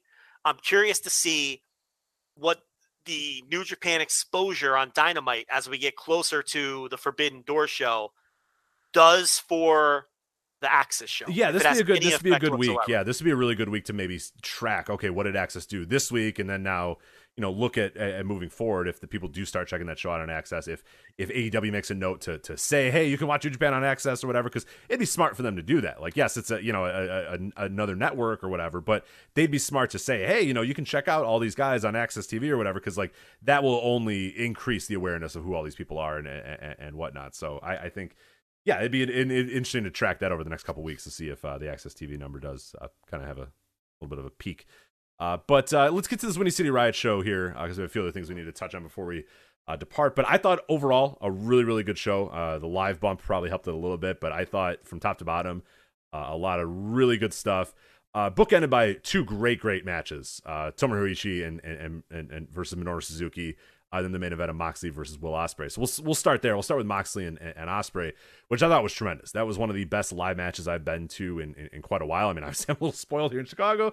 I get to see a lot of great matches because a lot of great matches seem to happen in Chicago because AEW and New Japan run here a lot. But that was real. I mean, that was high level, great, great stuff. Yet another feather in the cap of Will Ospreay, who I think is just lapping the field in Wrestler of the Year at this point. I just can't even imagine who else you would even have as your Wrestler of the Year. To me, if you're watching all these companies and you're watching wrestling, I just don't understand how you can't have Will Ospreay as your Wrestler of the Year, given what his output's been and where his output's been in various companies or whatever. But I thought Moxley and Ospreay was great stuff. I saw a lot of people very confused about the finish, so let's talk about that, Joe, before we kind of move on to other matches. First off, what do you think of the match? And then let's talk about the finish, though, because I think that's the most important part that you and I. We haven't talked about this before, but I've seen what you've talked with other people about, either on our Discord or whatever. You get it, you understand it. I got it, I understood it. People that have watched the New Japan Cup, we get it, we understand it. But there are a lot of people that don't understand what happened at the end. So first off, what do you think of the match, and then we'll dig into the finish a little bit. Yeah, well, that's just it. I mean, it exposed that a lot of that crowd hasn't been watching their New Japan world. That's number one. The match was great. Low level match of the year contender. So at least 4.5, somewhere in that neighborhood. That's I went 4.5, right on the dot. The work was fantastic. It was intense. It was bloody.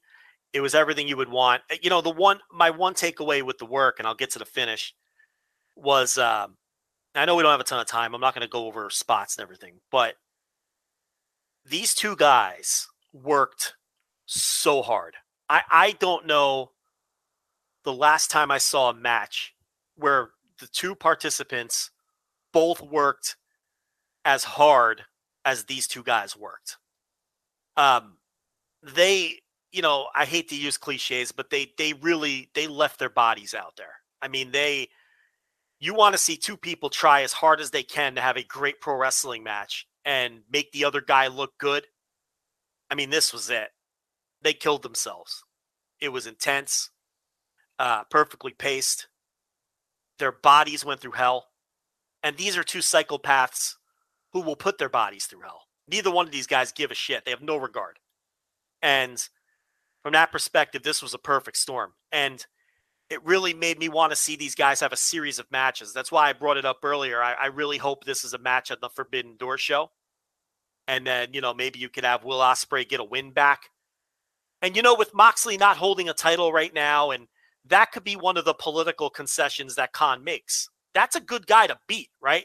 Like Moxley right now. Oh, yeah. And I don't think he would care about it. I don't think they should care about it. Like, I think he's pretty Teflon at this point. So yeah, I agree. That's if you're because they're going to get to that table and there's going to be a lot of like, I don't know about that guy losing to this guy or whatever. Like you can do two of things. You can either just be complete cowards and just all have these six mans and clearly make it obvious who's going to take the loss or whatever. Or you can get to that table and say, all right, like, who are you willing to have lose? And that's I think where a new relationship like this, I think, and wrestling the way it is in 2022, I think that they are probably smart enough to get to the table and say, hey, let's make the best matches possible, but let's make some concessions here. Okay, are you okay with this guy losing? Are you okay with that guy losing? And you're absolutely right. When you get to that table and you're coming up with the matches, John Moxley's a perfect guy to say, hey, look, you know what?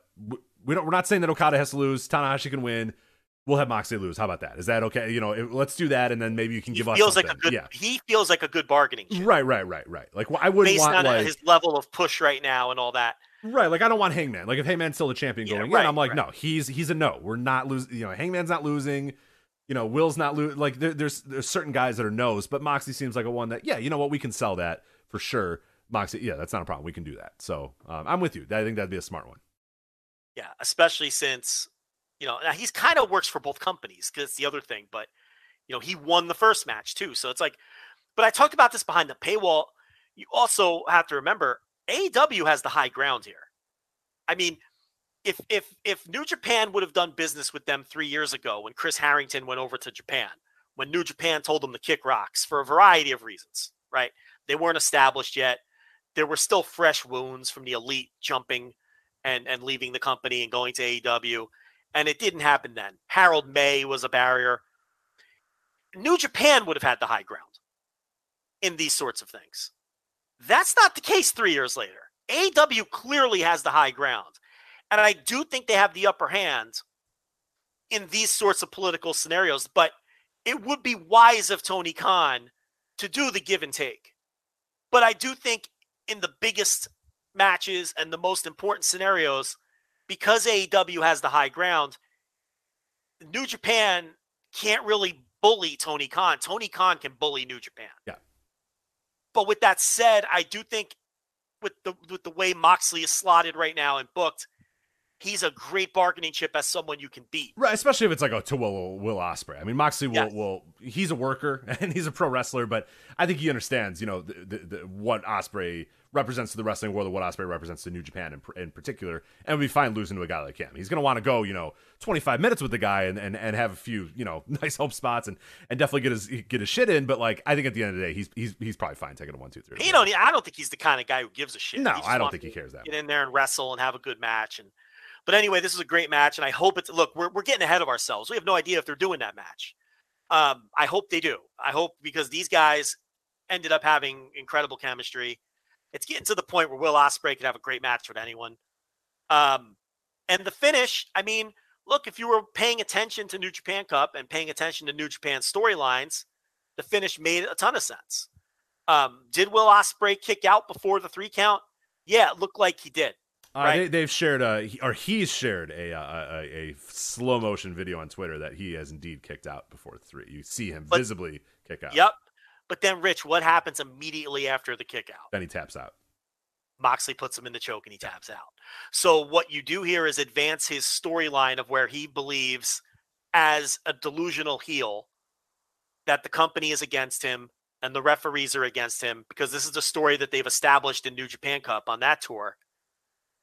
And he has a legitimate gripe, right? The ref did fuck up and screw him. But he then taps out. He didn't. You get the visual tap out anyway, right?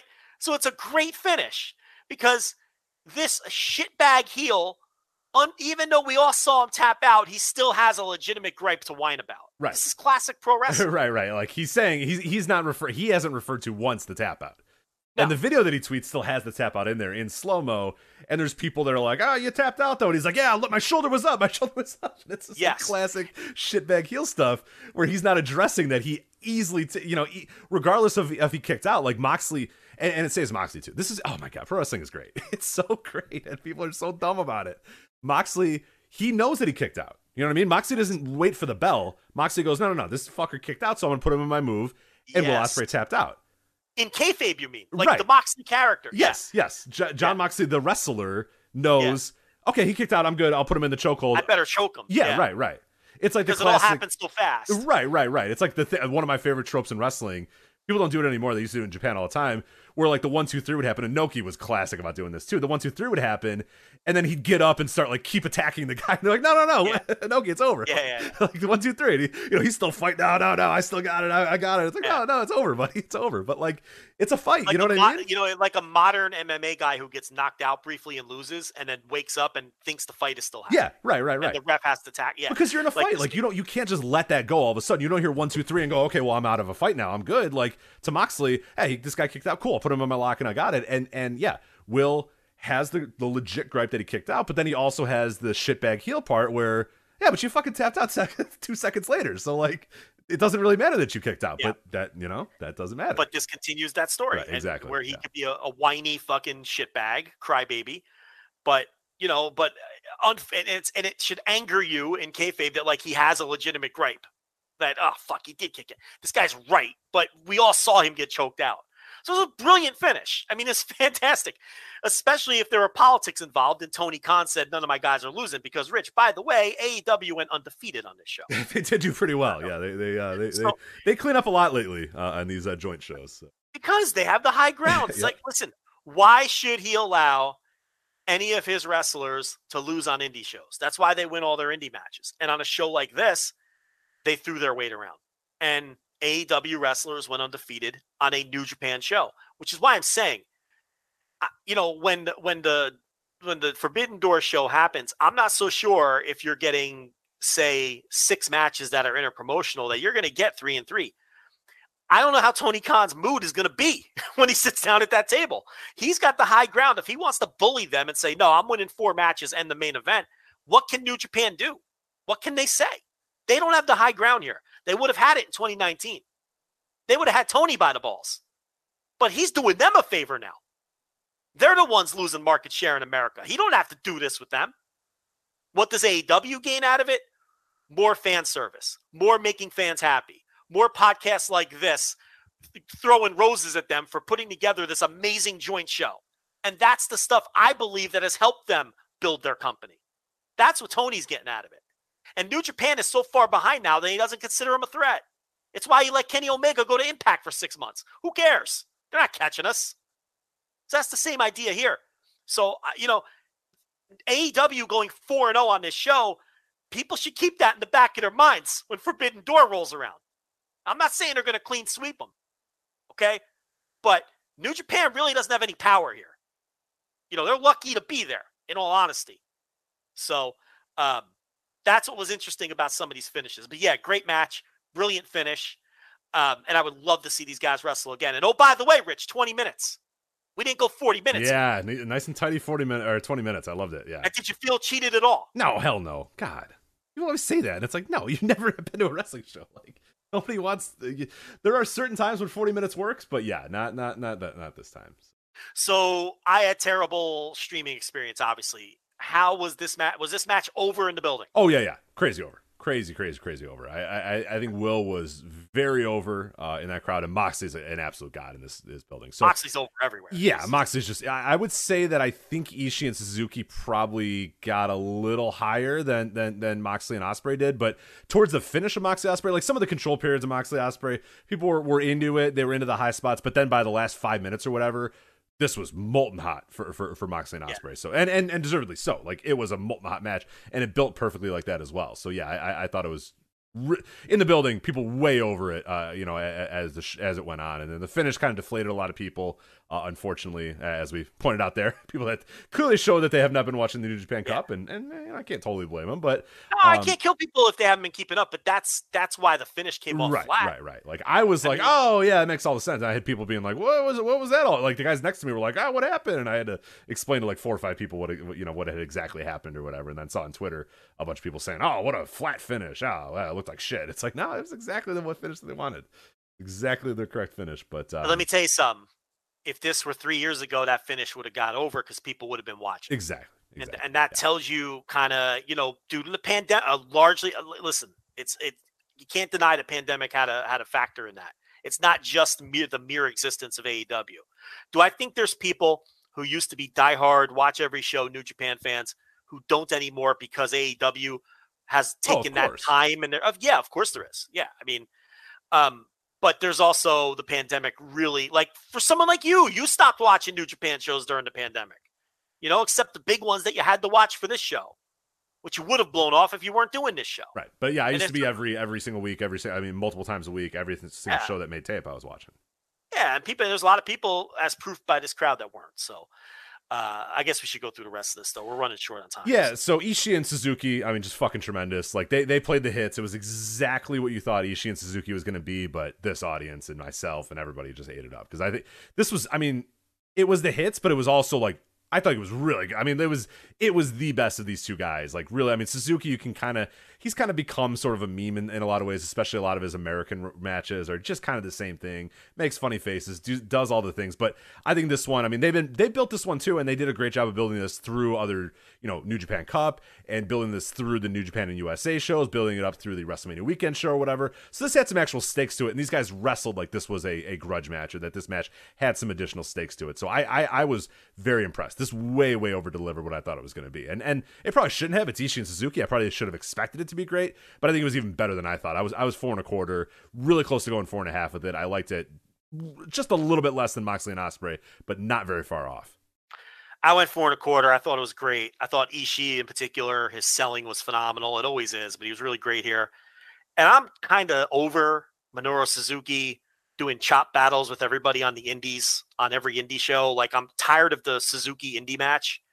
So I really wasn't looking forward to this. And it's like, oh yeah, I forgot. He's really great. Yeah. Yeah. When he needs to, you know, when he knows that it's a big moment, he knows that it's an important moment. Yeah. He can be fucking tremendous. Yeah. I mean, you know, he does all these indies and gets paid an exorbitant amount of money, and I don't blame him at all. And he gets in there with people who are just in awe of him, and they want to have the Suzuki chop battle, and they want to eat the gotch. And every match is the same, right? And I'm really tired of them. I don't even seek them out anymore. Like, I don't even go out of my way to watch the Ishii indie, the Suzuki indie matches. And then this, it's like, oh yeah, that's right. This is right. Of course, this is, you know, this is fucking phenomenal. And Ishii was great. So yeah, look, this was a really good show as far as a wrestling show goes. I mean, you know, this was, you know, every bit as good as a lot of the shows happening in Japan right now, because the top two were so good and the rest of this stuff was strong. So quickly, I'll go over the rest of it just so we can get on to some of our other topics. So like I said, I did not see the dark match. That was Rocky Romero and Wheeler Yuta defeating Kevin Knight and DKC. So, okay. So that one appeared on the stream. You were able to see that? Kevin Knight. Wait, did I see that? So I thought it was dark, but I don't know if they may have aired it. I have no clue. Like, again, I didn't get there in time to see that. So I'm trying to think. Maybe I didn't see that. I don't know. Who cares? Let's talk about the rest of the show. So the first match, and this one I missed, I saw maybe 1 second of, even though it went 11 minutes and 56 seconds. I saw 1 second of that, so 11 minutes and 55 seconds I did not see. But it was Aaron Solo, Nick Comoroto, and QT Marshall defeating Clark Connors, Carl Fredericks, and Yuya Uemura. So I can't say because, again, I saw 1 second, but I don't know. Was it good? Yeah, and this was the first match where the AEW side won. I heard Marshall was like stalling for as much time as humanly possible at the beginning of this. So this had no commentary. This match had no commentary. Okay.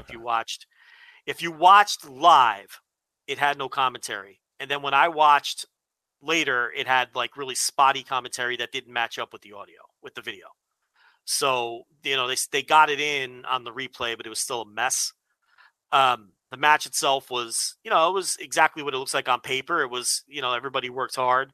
I was surprised by the finish, but the feud is continuing. The Carl Fredericks QT Marshall feud is going to continue on some of these American shows. So, all right. And then I saw everything after this. So the first match I was in the building for, Alex Coughlin, Chris Dickinson, Fred Rosser, Josh Alexander, and Ren Narita defeating Team Filthy, Black Tiger, Danny Limelight, Jarrell Nelson, JR Kratos, and Royce Isaacs. So I think Team Filthy is awesome. They're just great shitbag heels. Everybody plays their role perfectly, except Black Tiger. Black Tiger is awful. What are we doing with this Black Tiger thing? Black Tiger, if I were Ricky Reyes and I was given an opportunity to take the Black Tiger gimmick. Are you ruining Christmas, or is everybody aware of that? Who cares? Okay. He's Ricky Reyes, but yes. I would go to the gym, maybe get in a modicum of shape. Good first step, yeah. Work harder than I ever have worked in my life. And I would try to get booked in Best of the Super Juniors and reinvigorate my career. He's done the complete opposite. That's one way. I was going to say that's one way. That's not the way he chose, unfortunately. I mean, there's other people in this match who would probably love to have that gimmick. Jarrell Nelson, Danny Limelight, Ren Narita would all make fine Black Tigers and would probably relish in the opportunity, let alone a number of other wrestlers they have in their system. Who, you know, young lions ready for a push. We talked about Kevin Knight. who would probably love to take on this gimmick and go to Japan and work Super Juniors and feud with Tiger Mask. You know, this guy is in awful shape, no effort, barely bumped. It's amazing to me. This is an opportunity that you're getting because your buddy runs the thing, okay? And you don't take advantage of it at all. I mean, I just think it's embarrassing. I mean, I know Rocky Romero's his pal, but, you know, if he wasn't, I wouldn't book him anymore. I mean, it's just a total lack of effort and an insulting level of lack of effort. You know, I'm thinking about it. I don't think I saw that opener. I was thinking of, because Rocky Romero worked the opener of the WrestleMania weekend. Oh, okay. So you're mixing the two up, maybe. I think so, because I'm looking at that match, and I don't remember seeing the DKC, because Rocky Romero lost to Ren Narita at Lone Star Shootout in the opener. And I know I saw that. I don't think I saw this opener. But anyway, that's neither here nor there. Rocky lost to Ren Narita in Dallas, right? I'm not going crazy. Deep in the show here. Yeah. I don't remember. Right, yeah. So that's the match I'm thinking of. But anyway, yeah, Ricky Reyes is that was a disgrace. It's just not because everybody else is like solid as fuck. I mean, Coughlin is great. Dickinson is Chris Dickinson. Are you fucking kidding me? Yeah. Fred Rosser is just a revelation in New Japan. He's great. Yeah. Josh Alexander is one of the best wrestlers in the world, like one of the most underrated wrestlers in the world.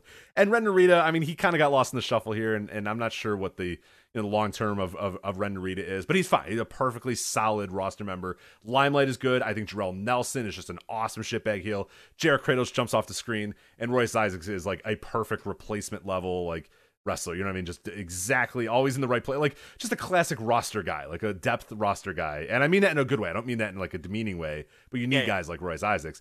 And then there's Black Tiger. It's just like, man, everybody else is just fucking great. And it's just, yeah, here's Black Tiger. So then we had a little bit of the Heyman special. Maybe a few of these matches went a little long because we went right into the New Japan Strong Openweight title match. Tom Lawler defeating Yuji Nagata, 13 minutes and 57 seconds. I will admit I was a little disappointed by this match. I thought it was going to be a little bit better, but that's probably on me more so than on these guys. Nagata he's not that anymore. You know what I mean? Nagata's not that dude anymore. That, a couple years ago, he was still capable of a couple times a year having a great, great, great match. I guess it was, why was I expecting Yuji Nagata to turn back time and have this incredible match in like the, you know, middle of a random New Japan of America show? That's on me. But I thought it was solid, but not that great. Yeah, I thought it was pretty good. I guess I liked it more than you did because you seem pretty down on it. But I don't know necessarily if it was, I mean, your impression was Nagata didn't want to go all out here in this spot. My thing is, I really like Tom Lawler. I was waiting for the armbar. I didn't even do the armbar. Yeah, I mean, you're right. I mean, I think Lawler, who I really like, is still a little spotty. I think he could be a little spotty, but I enjoyed this match. I think Tom Lawler. Let me put it to you this way: if I were New Japan, I would 100% bring Tom Lawler to Japan. Okay, but I think he is ahead on personality and charisma, and a little behind sometimes with the work. He can have great matches. I've seen him have great matches on Strong, but he also has matches where I'm left a little empty. But I did like this one well enough.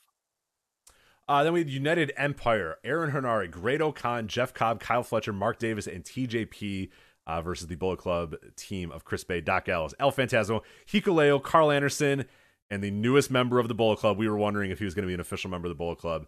And they made sure to tell you this man is an official member of the Bullet Club now. It is Scott Flash Norton. I liked seeing Chris Bay. To me, it's like he's a really Bullet Club now, right? Because he worked Bullet Club on a New Japan show. Yeah, you know that it's like it's not just this weird Impact thing. Like he's really a Bullet Club. He fits the tone too. He comes out with a swagger and stuff. It works. Yeah, it definitely does a good job. Yeah. He's someone who they saw someone with some potential and some upside, and they got their claws into them. It's a nice, I'm telling you, they're going to have a loaded roster. I mean, I've talked about it a million times. It's a 12-man tag. You know, you'd like to see some of these United Empire guys kind of do their own thing, but there's limited spots on the show. But it was good to see United Empire all together for like maybe like the first time. Yeah, like they all came out and you're like, man, what a unit this is. Like as every really guy is coming out, you're like, whoa, this is an embarrassment of riches. And I will say in the building, I don't know if it came across on the fight stream, But the stars of this match were Fletcher and Davis. There was a lot. It was a classic, like, nobody knew who these guys were. Like, me and, like, seven other people were aware who these guys were. But by the end of the show, the end of this match in particular, people were just like, whoa, these guys are fucking tremendous. Like, that, the people in my row, people I was sitting by, everybody was just like, whoa, who are those guys? Like, how do I watch more? Where are they from? I've never heard of those guys before, but I need to see more from them. And I was like, yeah, these dudes are great. And, yeah, they've had just tremendous matches in the past. Listen, but yeah, look, Ospreay's a top guy. He's been a world champion. Ocon's push is coming. They put the tag titles on Ocon and Cobb. Cobb got the big push in G1, so they've got him in that upper mid-card spot firmly. Ocon is there now too, and he's going to get a push beyond that of Cobb next year. Fletcher and Davis are going to come to Japan. I will say real quick, Ocon way over too, because the stuff he does outside of the ring as the match is going on, I mean, this dude just gets it. I was going to ask you about that after, because there were cosplayers of Ocon.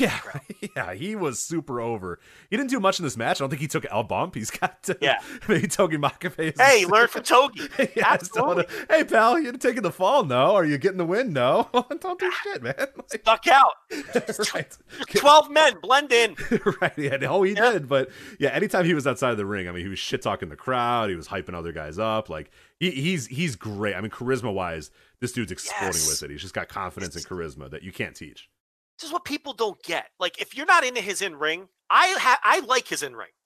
He's unique. But that's one thing.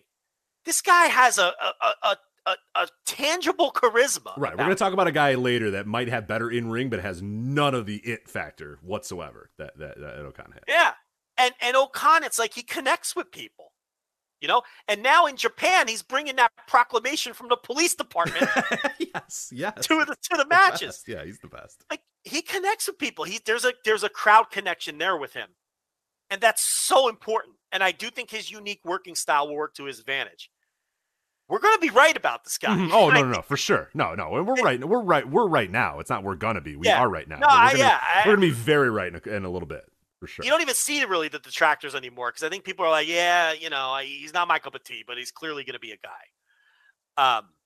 So yeah, you know, it's and you know, and now TJP with the Francesca Akira over there, now they even have a junior tag team for the unit as well. So it's now really a complete and full unit. I mean, they've got everything. And then we had a six-man tag Chicago Street Fight, which I think just ended a few minutes ago.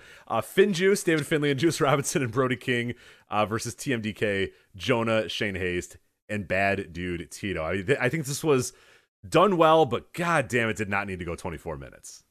This was a rough watch on stream because they're fighting in like corners of the building. Cameramen can't get there. We couldn't see it either. I saw 4% of this match because nothing happened in front of me at all. Yeah, so I mean, I don't know. It's just it was a rough watch. So I guess you had the same experience. Yeah, I'm done with plunder too. I'm an anti-plunder guy at this point. I don't know. Yeah, I mean, I think there was a point where I was like, hey, this is a pretty good plunder match. This is kind of good. And then they went like 8 more minutes after that, and I was like, all right, let's go. Let's cut to the chase here. But I don't know if it appeared on the stream, but Juice Robinson very much waving to the crowd, thank you, goodbye, thank you, bowing, you know, all that sort of stuff. So yeah, he definitely playing up that this is it for him. So. Yeah, he'll be back at some point. Like, I don't mean necessarily to New Japan, but he'll be back somewhere, whether it's New Japan or somewhere else. Finley could hit the bricks, too, to be honest. I've had enough of him. Yeah. He just overstayed his welcome. You know, if he pops up somewhere else, I'll give him a shot. But I don't know. He don't need to be here anymore. Then we had the US of J Open Challenge Series with Jay White coming out. He says, okay, who am I going to face? We cut to the back. We see Jon Moxley, and everybody goes, oh, and everybody thinks, you know, and nobody thinks it's Jon Moxley, but I will say, credits to the crowd. They knew it was Shota Umino at this point, as he walks up and goes, shooter, you're up, or whatever. Yeah. It was cool as fuck. And then the only problem is the bell has to ring for old Umino, man. I don't know, dude. This guy, whatever bandwagon there was, if there was a bandwagon, I am as far off as I could possibly be off on this guy. You know, if people thought he was kind of flavorless here and not so great, man, don't watch those Rev Pro matches. I was going to say, he's better than he was in Rev Pro. I will tell you that. And he is getting back into form a bit. I mean, he's in good shape again. Dude just does it. Where's the Let's go. Come on, man. Like, let's get some juice. Yeah. Let's go. You're the babyface here, man. You're returning. You're debuting. You're doing whatever. Let's go. Let's get a little juice. Let's get a little fire, man. Come on. Like, showed a little fire at the end, right before he got hit with the switchblade. But you're right. I mean, it's look, again, I've seen him even worse than this because I watch all the Rev Pro. I'm a Rev Pro pervert, and I watch everything they upload. So I mean, I've seen worse out of him since his return from the pandemic, but he's coming around. But I can't sit here and tell you that this was any kind of dynamic performance that made me think that they got to get this guy on the first flight to Japan to challenge Okada. I mean, there's a ways to go with him still. Somewhere along the line, he lost his confidence, and fans sniffed that out immediately. You cannot hide that. You can't hide it. Joe, there was a point in this match, and I hate to call this guy because this is a very subtle thing, but it's all about confidence. There was a spot that he was doing, and I think he had Jay White in the corner, and he was like punching him, and then he like looked at the crowd, and nobody made any reaction. And he kind of looked up again. He had this weird reaction, like it was so impossible to describe. And I wish I could find the exact clip and to see if I could find it on Fight. But it was just like a look of like, why aren't you guys cheering? Like, what's going on here? It was like the least amount of confidence you've ever seen in a guy. It wasn't like Shota Umino, the wrestler. You know what I mean? It was like the human being being like, oh man, no one's cheering for me, like, you know, type of thing. It was a really weird look. I can't describe it, but it's total lack of confidence. It's I know the look. Trust me, as somebody who had horribly lacks confidence, I know that look. I've done that look before. Trust me, I'm well aware of what that look is. But it was that look. Like, it was a weird sort of like look towards the crowd in not a wrestler way, but in like an insecure way. And yeah, it's just compare him to Okan, who owns the fucking room. The second that guy walks in, he owns a room. Even if he's not in the match, even if he's one of 12 dudes, that guy owns a fucking room. Umino was here in a singles match, and like, he didn't look like he cared. The fans didn't care. It's just got a lot of work to go, and I'm a little worried here. We're getting pretty the stuff that you can't teach. Like, he doesn't have that yet, and that's I'm really, really worried about Umino long term. So yeah, and then Ishii and Suzuki we talked about, and Moxley and Ospreay we talked about as well. So otherwise, really, really good show though overall. I enjoyed it, and definitely yeah, that show in DC looks like it's going to get real, real good too. We'll talk about that as we get a little bit closer. But New Japan of America. Really stepping it up so far this year. So, yeah, the DC show shaping up, and is a good looking show as well. So, look, in ring is never going to be the problem. You know, people that bother with New Japan Strong enjoy it. I used to watch it every week. I don't have time anymore, so I catch it every now and then, or when people wreck things. But I guess we could add Kushida to the pile of people who will return to New Japan when they get back on their feet. You want to just do Kushida right now? And yeah, let's do that. So yeah, obviously Fightful was the first to report this. Kushida is no longer with WWE. His deal with the company expired. He was moved to the alumni section of the website. And yeah, we had a little bit of insight in terms of what's next, or, you know, some ideas of, you know, what was going on in WWE with him, what had gone on previously in New Japan Pro Wrestling with him. That is all available at flagshippatreon.com. Patreon.com/Voices of Wrestling. You have some exclusive details on that. But as far as we know right now, Kushida is done with WWE, and now he's on to whatever is next. And yeah, I think there's a lot of options for him out there.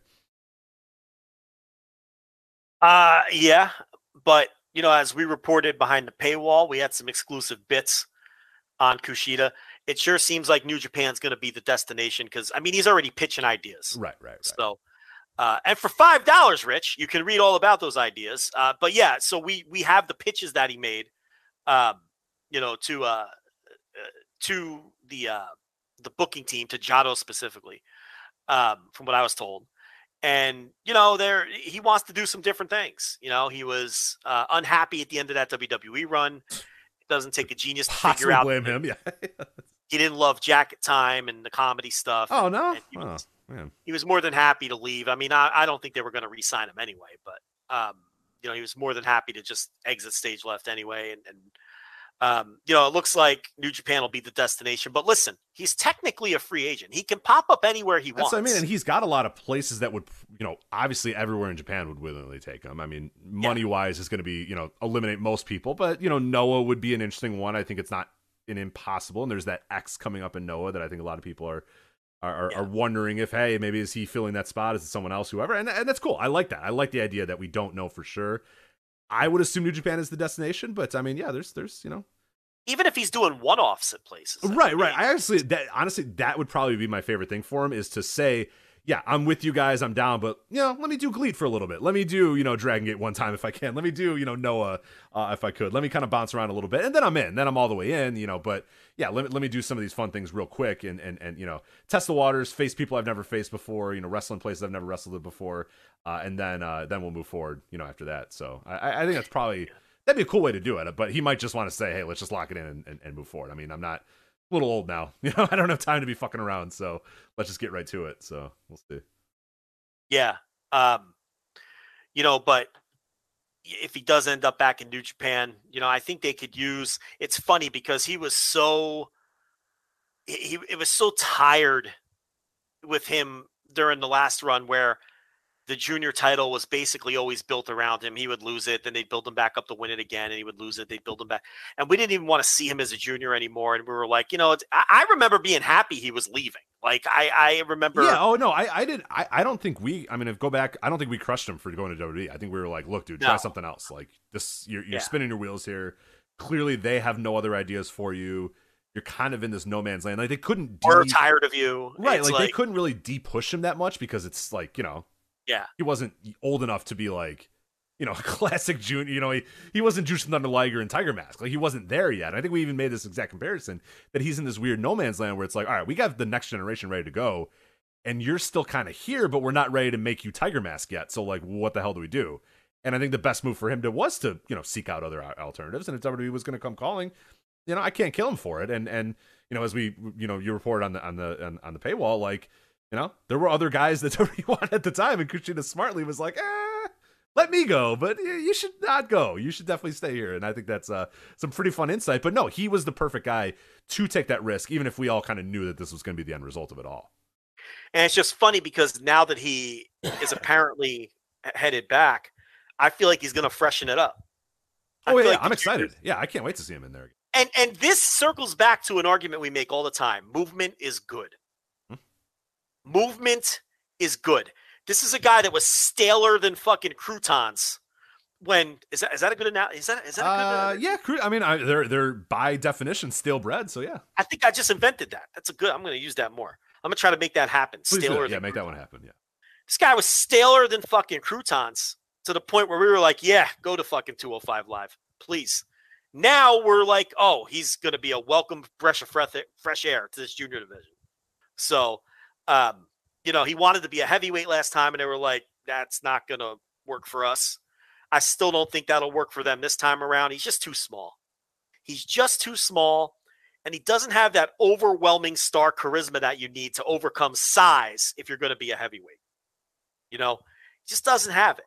Zack Sabre Jr. at least had the height. Tomohiro Ishii had the weight, right? Will Ospreay bulked up. And has the height and the size anyway. Kushida is way too slight of frame and does not have superstar charisma. So I don't think they will ever make him a heavyweight. Right. Yeah. He's like what, like 5'9", 5'10", I would say. Maybe shorter than that. Yeah. Yeah. Maybe. Tanahashi's 5'9". Oh, that's right. Yeah. And he's definitely shorter than Tanahashi. Yeah. He's probably like 5'5" or something, somewhere 5'6". And he's very slight of build. He's just not. You know, he's not even a guy I think that could add weight. Right, and even if he, I mean, yeah, you don't want him, you know, bulking up too much. Yeah, and it'd be like, it'd look ridiculous because it's not his frame. It'd look unnatural, too, for him to do it. Like, look at Taichi now as a heavyweight. He fits, you know, he's got the size. Like, all these examples I'm giving of people who were once juniors and they're now heavyweights, he's never going to be able to match their weight gains. No. And I don't think he has the proper charisma to be like a Naito type who... Probably if he dropped 15 pounds, you could buy him as a junior at his size, but he has overwhelming superstar charisma. So, of course, you're going to want him to be a heavyweight. Hiromu eventually could be a heavyweight. I've always said he'll define he's positionless in a way. Like, you know, people use it for basketball all the time, positionless. Like, weight classes will not matter for Hiromu because he's just fucking Hiromu. You know what I mean? Like, for Kushida, that's a barrier. Yeah, right. So... you know, and you know, he does have designs on being a heavyweight again, but I don't think they're ever going to do it. So he gave it a shot. There's even a tidbit in the story that he kind of knew he wasn't going to make it there, but he had to find out. He found out. And, you know, so now he's on his way back. We'll see if he makes some pit stops along the way. Like, I agree with you. I hope he does. I think it'd be fun and interesting if he just popped up on Dynamite one week to do a job to somebody, or, you know, popped up as the X in Noah and did a one-off or whatever the case. I think that'd be a lot of fun. So we'll see. But ultimately, I think he's going to end up back in New Japan. I did too. Yeah, that's. He didn't leave on bad terms. No. You know, yeah. And he got the press conference, the teary-eyed press conference. Leaving on left on good terms, and hopefully you'll, you know, welcomed with open arms. And I'm with you. I think it'd be a nice jolt to the junior division to have him back in there. But as mentioned, so we have exclusive news about Kushida and his leaving of WWE, what happened in New Japan, all that other stuff, pitches that he's doing. That is all available at flagshippatreon.com. And then again, like, he was the central figure in the piece that I wrote as well. About the portrayal of, you know, male Japanese wrestlers in WWE over history, and it's not great. It's pretty bad. So yeah, we all knew that this is how it was going to go with Kushida. Like, we all knew that this was going to be the end result. But it's still pretty damning to kind of look at the entire history of it and go, my God, like, what the fuck are you guys doing? Like, with all the guys, and this dates back to, it goes as far back as Akira Maeda, all the way from Akira Maeda to Shinsuke Nakamura to Kushida to Jiro to Hakushi to everybody in between, your Kenzos, and yeah, it's just ridiculous. Kazuma Sakamoto's, all the way down the line. Takuma Michinoku's, every single one of them, Kai and Tai, and it's not been great, the portrayal of Japanese men in WWE. So this is unfortunately Kushida, yet another guy that kind of fell into the exact same trap.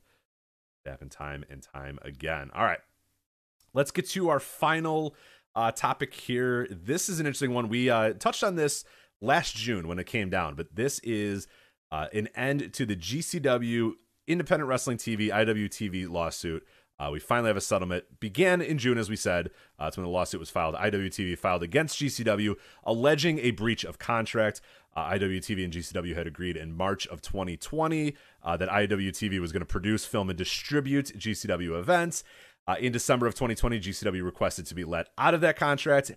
And when they weren't let out of that contract, they just kind of kept running shows. So between December 2020 and May 2021, they ran 36 shows on Fight TV. So IWTV said, well, you were supposed to run those shows on our platform. We were supposed to be in charge of those shows. So we are filing a lawsuit seeking $500,000 in revenue loss, as well as just kind of the win that, hey, look, you breached the contract. We had a contract. We had a handshake deal. We had a written deal, a written contract. You guys wanted to get let out of it, didn't get let out of it, and then just decided, fuck it, we're not adhering to the contract anymore. So that was the beginning of the lawsuit there.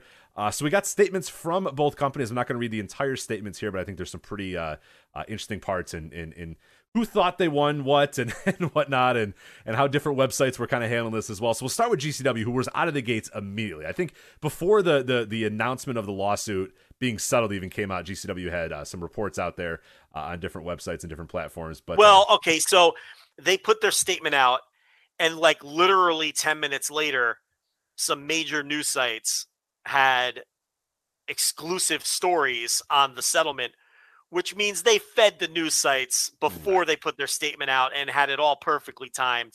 So this was, you know, very typical PR type move that they pulled here. Yeah, right. Nothing, you know, out of line. It's just, you know, exactly what you would do. Right. Get out ahead of it. So you get your statement out and you make sure that all the news sites have your side of the story too. So right.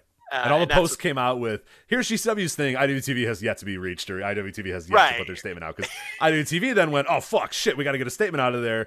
And then they got it, like, you know, 5 hours later. But by that point, every news site had already, you know, hey, here's what GCW all the reports, we've reached out to IWTV for comment. Well, the reason they haven't gotten back to you yet is because you already had Game Changer's side in the holster.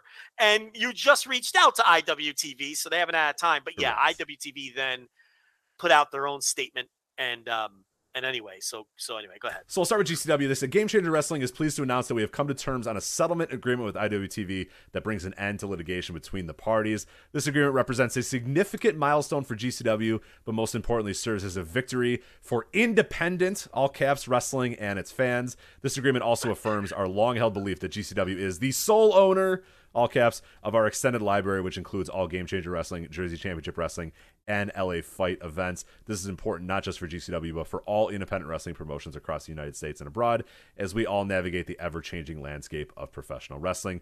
Further, this agreement removes obstacles that had previously limited our ability to capitalize on our content and clears the way for us to move forward with ambitious plans to, quote, change the game in 2022 and beyond. Most importantly, the settlement allows us to focus all of our efforts and resources on what matters, producing and delivering the best product possible for our rapidly growing and global fan base. So they had some other stuff right there, but I will real quick, I'll jump ahead here a little bit.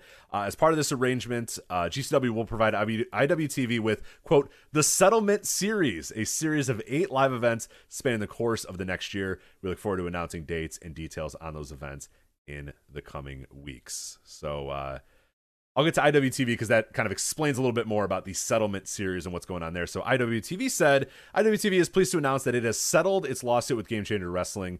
The settlement verifies IWTV's contention that GCW should be held accountable to the agreement which they had previously signed with IWTV. The lawsuit was never over ownership of the video footage, as IWTV partners can attest. The IWTV agreements clearly state that the promotions retain all rights, title, and interest to the programs. Interesting. Yeah. Well, that's interesting because that runs counter to what Game Changer's saying. Right. Game Changer's saying they have obstacles in the way that their exact thing is this agreement removes obstacles that have previously limited our ability to capitalize on our content and clears the way for us to move forward with ambitious plans. Yeah, the deal you signed to air your shows here and then you decided not to. That's your obstacle. Right. Anyway, I have my own opinions on this, but go ahead. But yeah, I do as well. Rather than continue to waste time and money and legal fees, which could have been better spent on boosting independent wrestling and our independent wrestling partner promotions, IWTV has agreed to accept a series of 8 GCW live events, which will be shown exclusively on IWTV, as well as distributed on DVD and BR via SmartMark Video. I had no idea they were on Bleacher Report or SmartMark Video, whatever. Anyway, with this distinction finally removed, we now look forward to years of streaming the best independent wrestling from our partner promotions. So and then they plug their shows. Yeah, and then said, oh, by the way, we have a lot of stuff streaming this week, so here's the links. Hey, that, pro wrestling. Yeah. Look, they weren't going to get $500,000. I don't know their books obviously, but I find it very hard to believe that Game Changer Wrestling was generating that kind of income for IWTV. But when you file these kinds of lawsuits, you shoot for the moon and then aim for a settlement, and that's what happened here. So instead of going through these court proceedings, which were going to cost everybody money, and obviously you're not going to get $500,000. Obviously, Game Changer was in the wrong because they agreed in the settlement to give IWTV 8 more shows. And, whatever the terms of the original agreement were, whether it was 8 more shows that they owed them, probably more than that, IWTV agreed to those terms, and they'll just settle things here. They'll take the 8 shows, and the big key here is they're taking the 8 shows royalty-free. In other words, IWTV doesn't have to pay Game Changer. They're not going to be paying Game Changer any money for these 8 shows. That tells you, again, that somewhere along the way, Game Changer broke a contract. Right. Okay? So, maybe the concession here was less shows than the contract originally called for or less amount of time than the contract. But they're giving them 8 shows, and they're giving them to them royalty-free because obviously this, at the negotiation table, it was agreed upon that Game Changer owed IWTV something. So this is the concession. 8 shows, royalty-free. We drop the lawsuit. We're not going to sue you for $500,000 now. If you give us these shows royalty-free, Game Changer agrees. Obviously, also, SmartMark is involved here. So the SmartMark. So obviously, again, SmartMark must have had ironclad rights to distribute these shows via DVD and streaming as well, because that's part of the settlement. So, look, when you make settlements like this, it's not so much did one side clean up on the other. It's both sides kind of just getting out of the mess but it sure reads to me like IWTV got the better end of this, or would have gotten the better end of this in court. Game Changer rushing to get their messaging across as quickly as possible to make sure that their messaging was seen first, going to the news sites to make sure that their side was given out first is also kind of a tip off to that as well. So that's kind of my read on the situation. But after these 8 shows, it'll be behind everyone. I talked to someone that would know, and I asked, hey, you know, could Game Changer sandbag these 8 shows? Could they just give them 8 shitty Jersey Championship Wrestling shows with garbage cards and shitty main events? Right, because a lot of people kind of made that illusion. I'm like, okay, yeah, fine, they've agreed to settle this, but what is it saying that GCW can't just fuck off and say, hey, we think these shows are stupid, these shows are dumb, we're doing them for no, you know, like you said, royalty free, like, and they readily admit that. That's been readily admitted. Like, there's no, I mean, it's already called the settlement series, so it's already kind of wink wink nudge nudge. Like, what's stopping GCW from saying, yeah, we'll give you shows, but they're gonna be the dog shit shows, we don't care, we're not gonna promote them, and you'll get them, you'll have them on IWTV, but we're not gonna put any muscle behind them, we're not gonna put any sort of booking behind them. And you wouldn't like that's not what I would do, but like I could, I mean, you just got done with litigation through these guys, and your agreement is you're going to produce shows for them. It's not a, it wouldn't be impossible to believe that GCW would just say, fuck it, give them the worst shows we could possibly give them. That'll learn them. You know what I mean? Like, I'm not surprised by that, but apparently that's not the case. Well, they also say in the Game Changer statement, it says litigation was a last resort. They're not the ones who filed the lawsuit. What are they talking about? Like, you, as a small business, our resources are not unlimited. Litigation was a last resort, but a necessary step. No, you got sued. Like, what are you talking about? They asked for $500,000 in damages. So that right there doesn't make much sense. And they're bragging about, you know, our long-held belief that we're the sole owner, caps, of our extended library. And then meanwhile, SmartMark is distributing these HOs. So it's like, what are you talking about? Like, your statement has so many holes in it, you know, it's like, you know, so I don't know. To me, it seems like they had to make a lot of concessions here to get out of being sued, and they did. And it's the big old mess, and now it's over. But to finish the point I was making, you know, I did talk to someone who would kind of know, and they weren't concerned with that because, you know, I asked flat out whether IWTV, like if I were IWTV at that table, I would have said, look, I want these 8 shows, but Nick Gage has to be on them, or Matt Cardona has to be on them, right? Or right. Your world title has to be on them. Cologne has to be, whatever. Or one of our guys has to be in the room with you, or we get final approval on the match bookings or something like that. Yeah. Yeah. We approve the shows, or here's the list of names and you have to have at least 2 of these names on each show, something to guarantee that they're not being sandbagged. But I was told that they have reason to believe they won't be, which gave me the impression that there's, you know, no specific deal in place to ensure it. And, you know, the other thing is IWTV never had the rights to stuff like Spring Break, Bloodsport, the biggest of the biggest shows to begin with. So, you know, it's not like, you know, they could have the rug pulled out on, like, they never had the rights to those anyway. So that was never part of the original agreement. So they think that they're going to get legitimate shows, and if you read the 2 statements, it's not obvious. It's not like laid out explicitly, but it's not necessarily going to be chronological shows. It's 8 shows titled the settlement series. So that also tells you that maybe there's some sort of agreement in place to where, you know, it can't just be some shitty LA fights, or you can't burn them off with sort of it's a series of 8 live events spanning the course of the next year. So it's not like they're going to say, all right, guys, in June, let's just run 3 straight shows from the Showboat, and then the next week we'll come back and do 3 more, and then we'll just get the shit done with all in June and July, and then we'll move on with this. Like, over the course of the year leads me to believe that yeah, it will be spread out a little bit. Yeah, so maybe there is some sort of deal like I alluded to in place. I don't know. I just, you know, got the impression that there wasn't, but that's settled, and these 2 entities will be completely done with each other once those 8 shows take place, and we could all move on from that. Absolutely. So, yeah, it's before we finish up, I know what do we got, like 5 minutes or something? We got three or 4 minutes, but yeah, go ahead. I don't even know how to approach this. Is Eita versus Hayata the worst sumo hall main event in the history of pro wrestling? Did you see that or no? I did not. Okay, so Noah is running back-to-back Sumo Hall shows on the 29th and the 30th. Okay? The main event of the first show is for the GHC junior title, Eita against Hayata. That's the main event of this Sumo Hall show. See, I'm trying to think of like other... I'm sure there's got to be a worse one in history, right? The semi-main event is Katoge and Yohei against Yoshinari Ogawa and Chris Ridgway. I mean, these are perfectly fine matches if they're like fourth and fifth. You know what I mean? Yeah. Like, this is... Now, listen. Noah's bringing in a lot of names. Third from the top is Dragon Bane versus Alpha Wolf versus Ninja Mac. Oh. Yeah. Sumo Hall.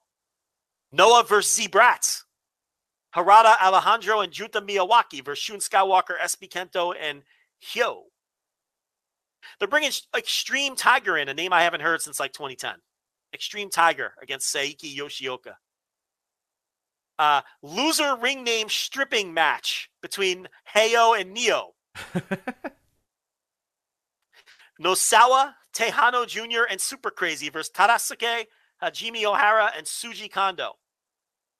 Kotaro Suzuki versus Yuya Susumu. Slex, The Business, versus Yasutaka Yano. And the opener is Akudu Hidaka versus Kai Fujimura. Have you seen the shape, my man? Have you seen my shape the man Slex The Business is in? Slex is literally the business. Yeah, I'm not a body guy. I'm an effort guy, but my man is putting in some effort. I am all in on the business Slex. So, Rich, I get you're getting deals on these buildings. I understand that. You're running back-to-back nights. Maybe this is an experiment. I'm feverishly looking up every major event that's happened in Sumo Hall. And I will tell you, I'm in 2019, and so far I think I could safely say that Hayata and Eita is the worst. I did find a WWE live in Sumo Hall. Okay. AJ Styles, Braun Strowman, and Seth Rollins versus Baron Corbin, Bobby Lashley, and Drew McIntyre. Pretty bad. That's a better match than Eita Hayata. That's a better main event. All right, I'll keep going. It's a better main event. I mean, you got AJ Styles. I mean, Drew McIntyre wasn't really a star yet. But that's a bad one. It's Baron Corbin. It's not good.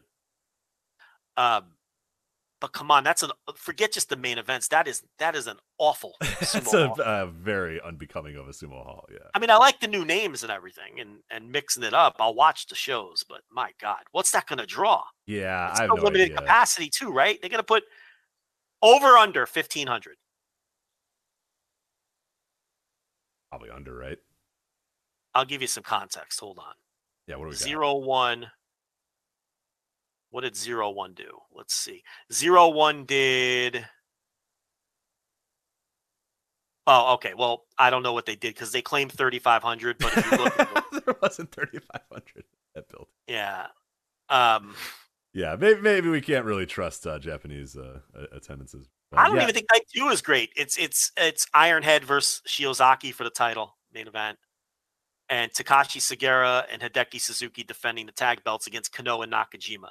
And then you have Marufuji and X, which we talked about, versus Kaito Kiyomiya and Yoshiki Inamura. Kiyomiya and Inamura. You know who I'm talking about. Oh, yeah. And I'm feverishly looking here, and I'm having a hell of a time finding it. I thought I had one because I was like, oh, this... Amichi Marufuji 20th anniversary. I remember that not being like, and then I remembered, oh yeah, no, that match fucking rocked. It was Marufuji versus Itami, and it ruled. Yeah. Remember that? And that was a great show. Yeah, so that's not it. This is also the show where Elgin returns. He faces Masa Kitamiya. And do you know who Masakatsu Funaki is defending the national title against on this second of back-to-back Sumo? Oh, it's someone terror. I forget who it is, but it's someone stupid. Rich, it's Simon Gotch. Again. I don't mind bringing the new names in.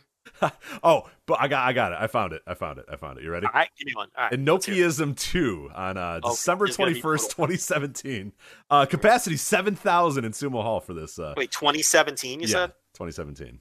Oh, God. I don't even remember this happening. I have no recollection of this happening whatsoever. What's this mean? Your main event is Scott Norton versus something called Peter Aritz. Oh, Peter Ayer. Yeah, he's a kickboxer. Okay. That is in 2017? Yes. This looks like the worst show. The third from the top is Hammerstone. Yes, that Hammerstone versus Montana Sylvia. That's Giant. That's Giant Silva. Is that Giant Silva? Oh my God, that is Giant Silva. Spell the first name. That's Giant Silva. I don't know. Right? I don't think it is Giant Silva. It's MONTANHAA Silva. I don't think that's Giant Silva. Maybe I'm wrong. No, it's the Amazon Goliath is his nickname. He looks like he kind of he's a big dude, but different guy. Okay, what's Giant Silva's first name? I think it's something similar. Giant Silva's first name is. This is important information that we need to get to. Paulo Cesar de Silva. Yeah, because he's Brazilian. So, yeah. Right, Paulo de Silva. Yeah. All right. Yeah, that's a pretty bad name. Hey, it had 7,000 people in Sumo Hall for a very believable. Nobody's buying that. Scott Norton versus Peter. What's it? Araritz. Scott Norton in 2017. Yeah, that had to be really brutal. God. So there you go. It could be worse. It could be worse. If these two shows were combined, it wouldn't be that bad. I mean, I'm interested in the shows, honestly. Yeah. It's interesting with all these new names but man, you were really pushing the limits of that building with a show like that first one. And I don't even think the second one is great from a, perspective of drawing fans. No. I mean, no. Fujita has never, anyway, we don't need to do this again. But Extreme Tiger in 2020? 2022? Tiger. Yeah, what's Extreme Tiger been doing, I haven't seen that guy in years. Yeah, let me see what Extreme Tiger's been up to. I used to love that guy. Yeah, Extreme Tiger rocks, 2008. Yeah. Has he even been working? He was on USA versus the World. You remember that? He was teaming with Bandito. I watched that show and I don't remember. Yeah, I guess so. He's been doing some AAA. He's been doing Baja Stars USA, of course. Baja Stars USA. MLW, I guess. Right? Yeah, he's been doing a little MLW, he's back in the mix, I guess. I guess, yeah. In 2022, but he was just straight Mexican Indies before that. Yeah. Right? Oh, yeah, yeah. I'm scrolling here, and it's it's some pretty deep cut. So he's back in the mix. Your Baja Stars, your Crashes, your LLTs, your G21, whatever the fuck that is. He's got to be in his 40s by now, right? I would, yeah. He's got to be, yeah. Because you're saying, you watched him in 20 per 41 years old is what I got here. Sounds about right. For Extreme Tiger, so. Lucha guys, though, you never know. It's he's 31. He's been wrestling 20 years. Right. Yeah, Extreme Tiger's been wrestling since 1992, but he's only 41 years old. Yeah, he made his debut in 2003 apparently. So. Yeah, there you go. Extreme Tiger. So. But those Noah show lineups, man. That's pretty brutal. Yeah, and it's a problem. They're fun looking, but it's the buildings. Come on. It's a problem with the buildings, and we've entered this period where people should just be smarter about it, but you do get people that are like, I don't know. I mean, Noah's running, Tokyo Dome, or Noah's running Sumo Hall, and it's like, yeah, but it's not really Sumo Hall. Anything. It's not actually. New Japan ran double the amount of Tokyo Domes last year. It doesn't mean that they're business. They're just getting these buildings for cut rates, and so they could sell as many tickets as possible. Right. Don't just call it like it is. It's fine. It's okay. We all know the score. We all know the game. But just calm down. We don't need. Well, hopefully it'll all end soon because Japan is really starting to loosen up in a lot of ways. Mm-hmm. And we can go back to Hayata not main eventing Sumo. Right. So thank God. Can we just go back to that, please? But only reserve Sumo Halls for Scott Norton and yeah. Braun Strowman and Baron Corbin. So anyway, all right, that is it for this episode of the Flagship Podcast. Again, support our sponsor, HelloFresh, hellofresh.com/VOW16. Use the promo code VOW16. Flagshippatreon.com for all of the content we said. Joe's rant about the casual fan, that is up on the all price tiers. So for as low as $1, you can get that. All of their other writing is available for $10. So including the... some of the other scoops and the Kushida piece that I rent, that was all on the $10 tier. All the additional audio we do is on the $5 tier. Live shows on the $10, including instant reactions, including the Flagship Live, and all the other stuff is available at flagshippatreon.com. So that's it. Flagship Voice Wrestling Podcast Network as well. We are proud members of that and plenty of great shows on that network as well. Voiceswrestling.com for also event coverage and columns and all the other. All right. That is it for us. So for Joe Lanza, I'm Rich. We will talk to you next time.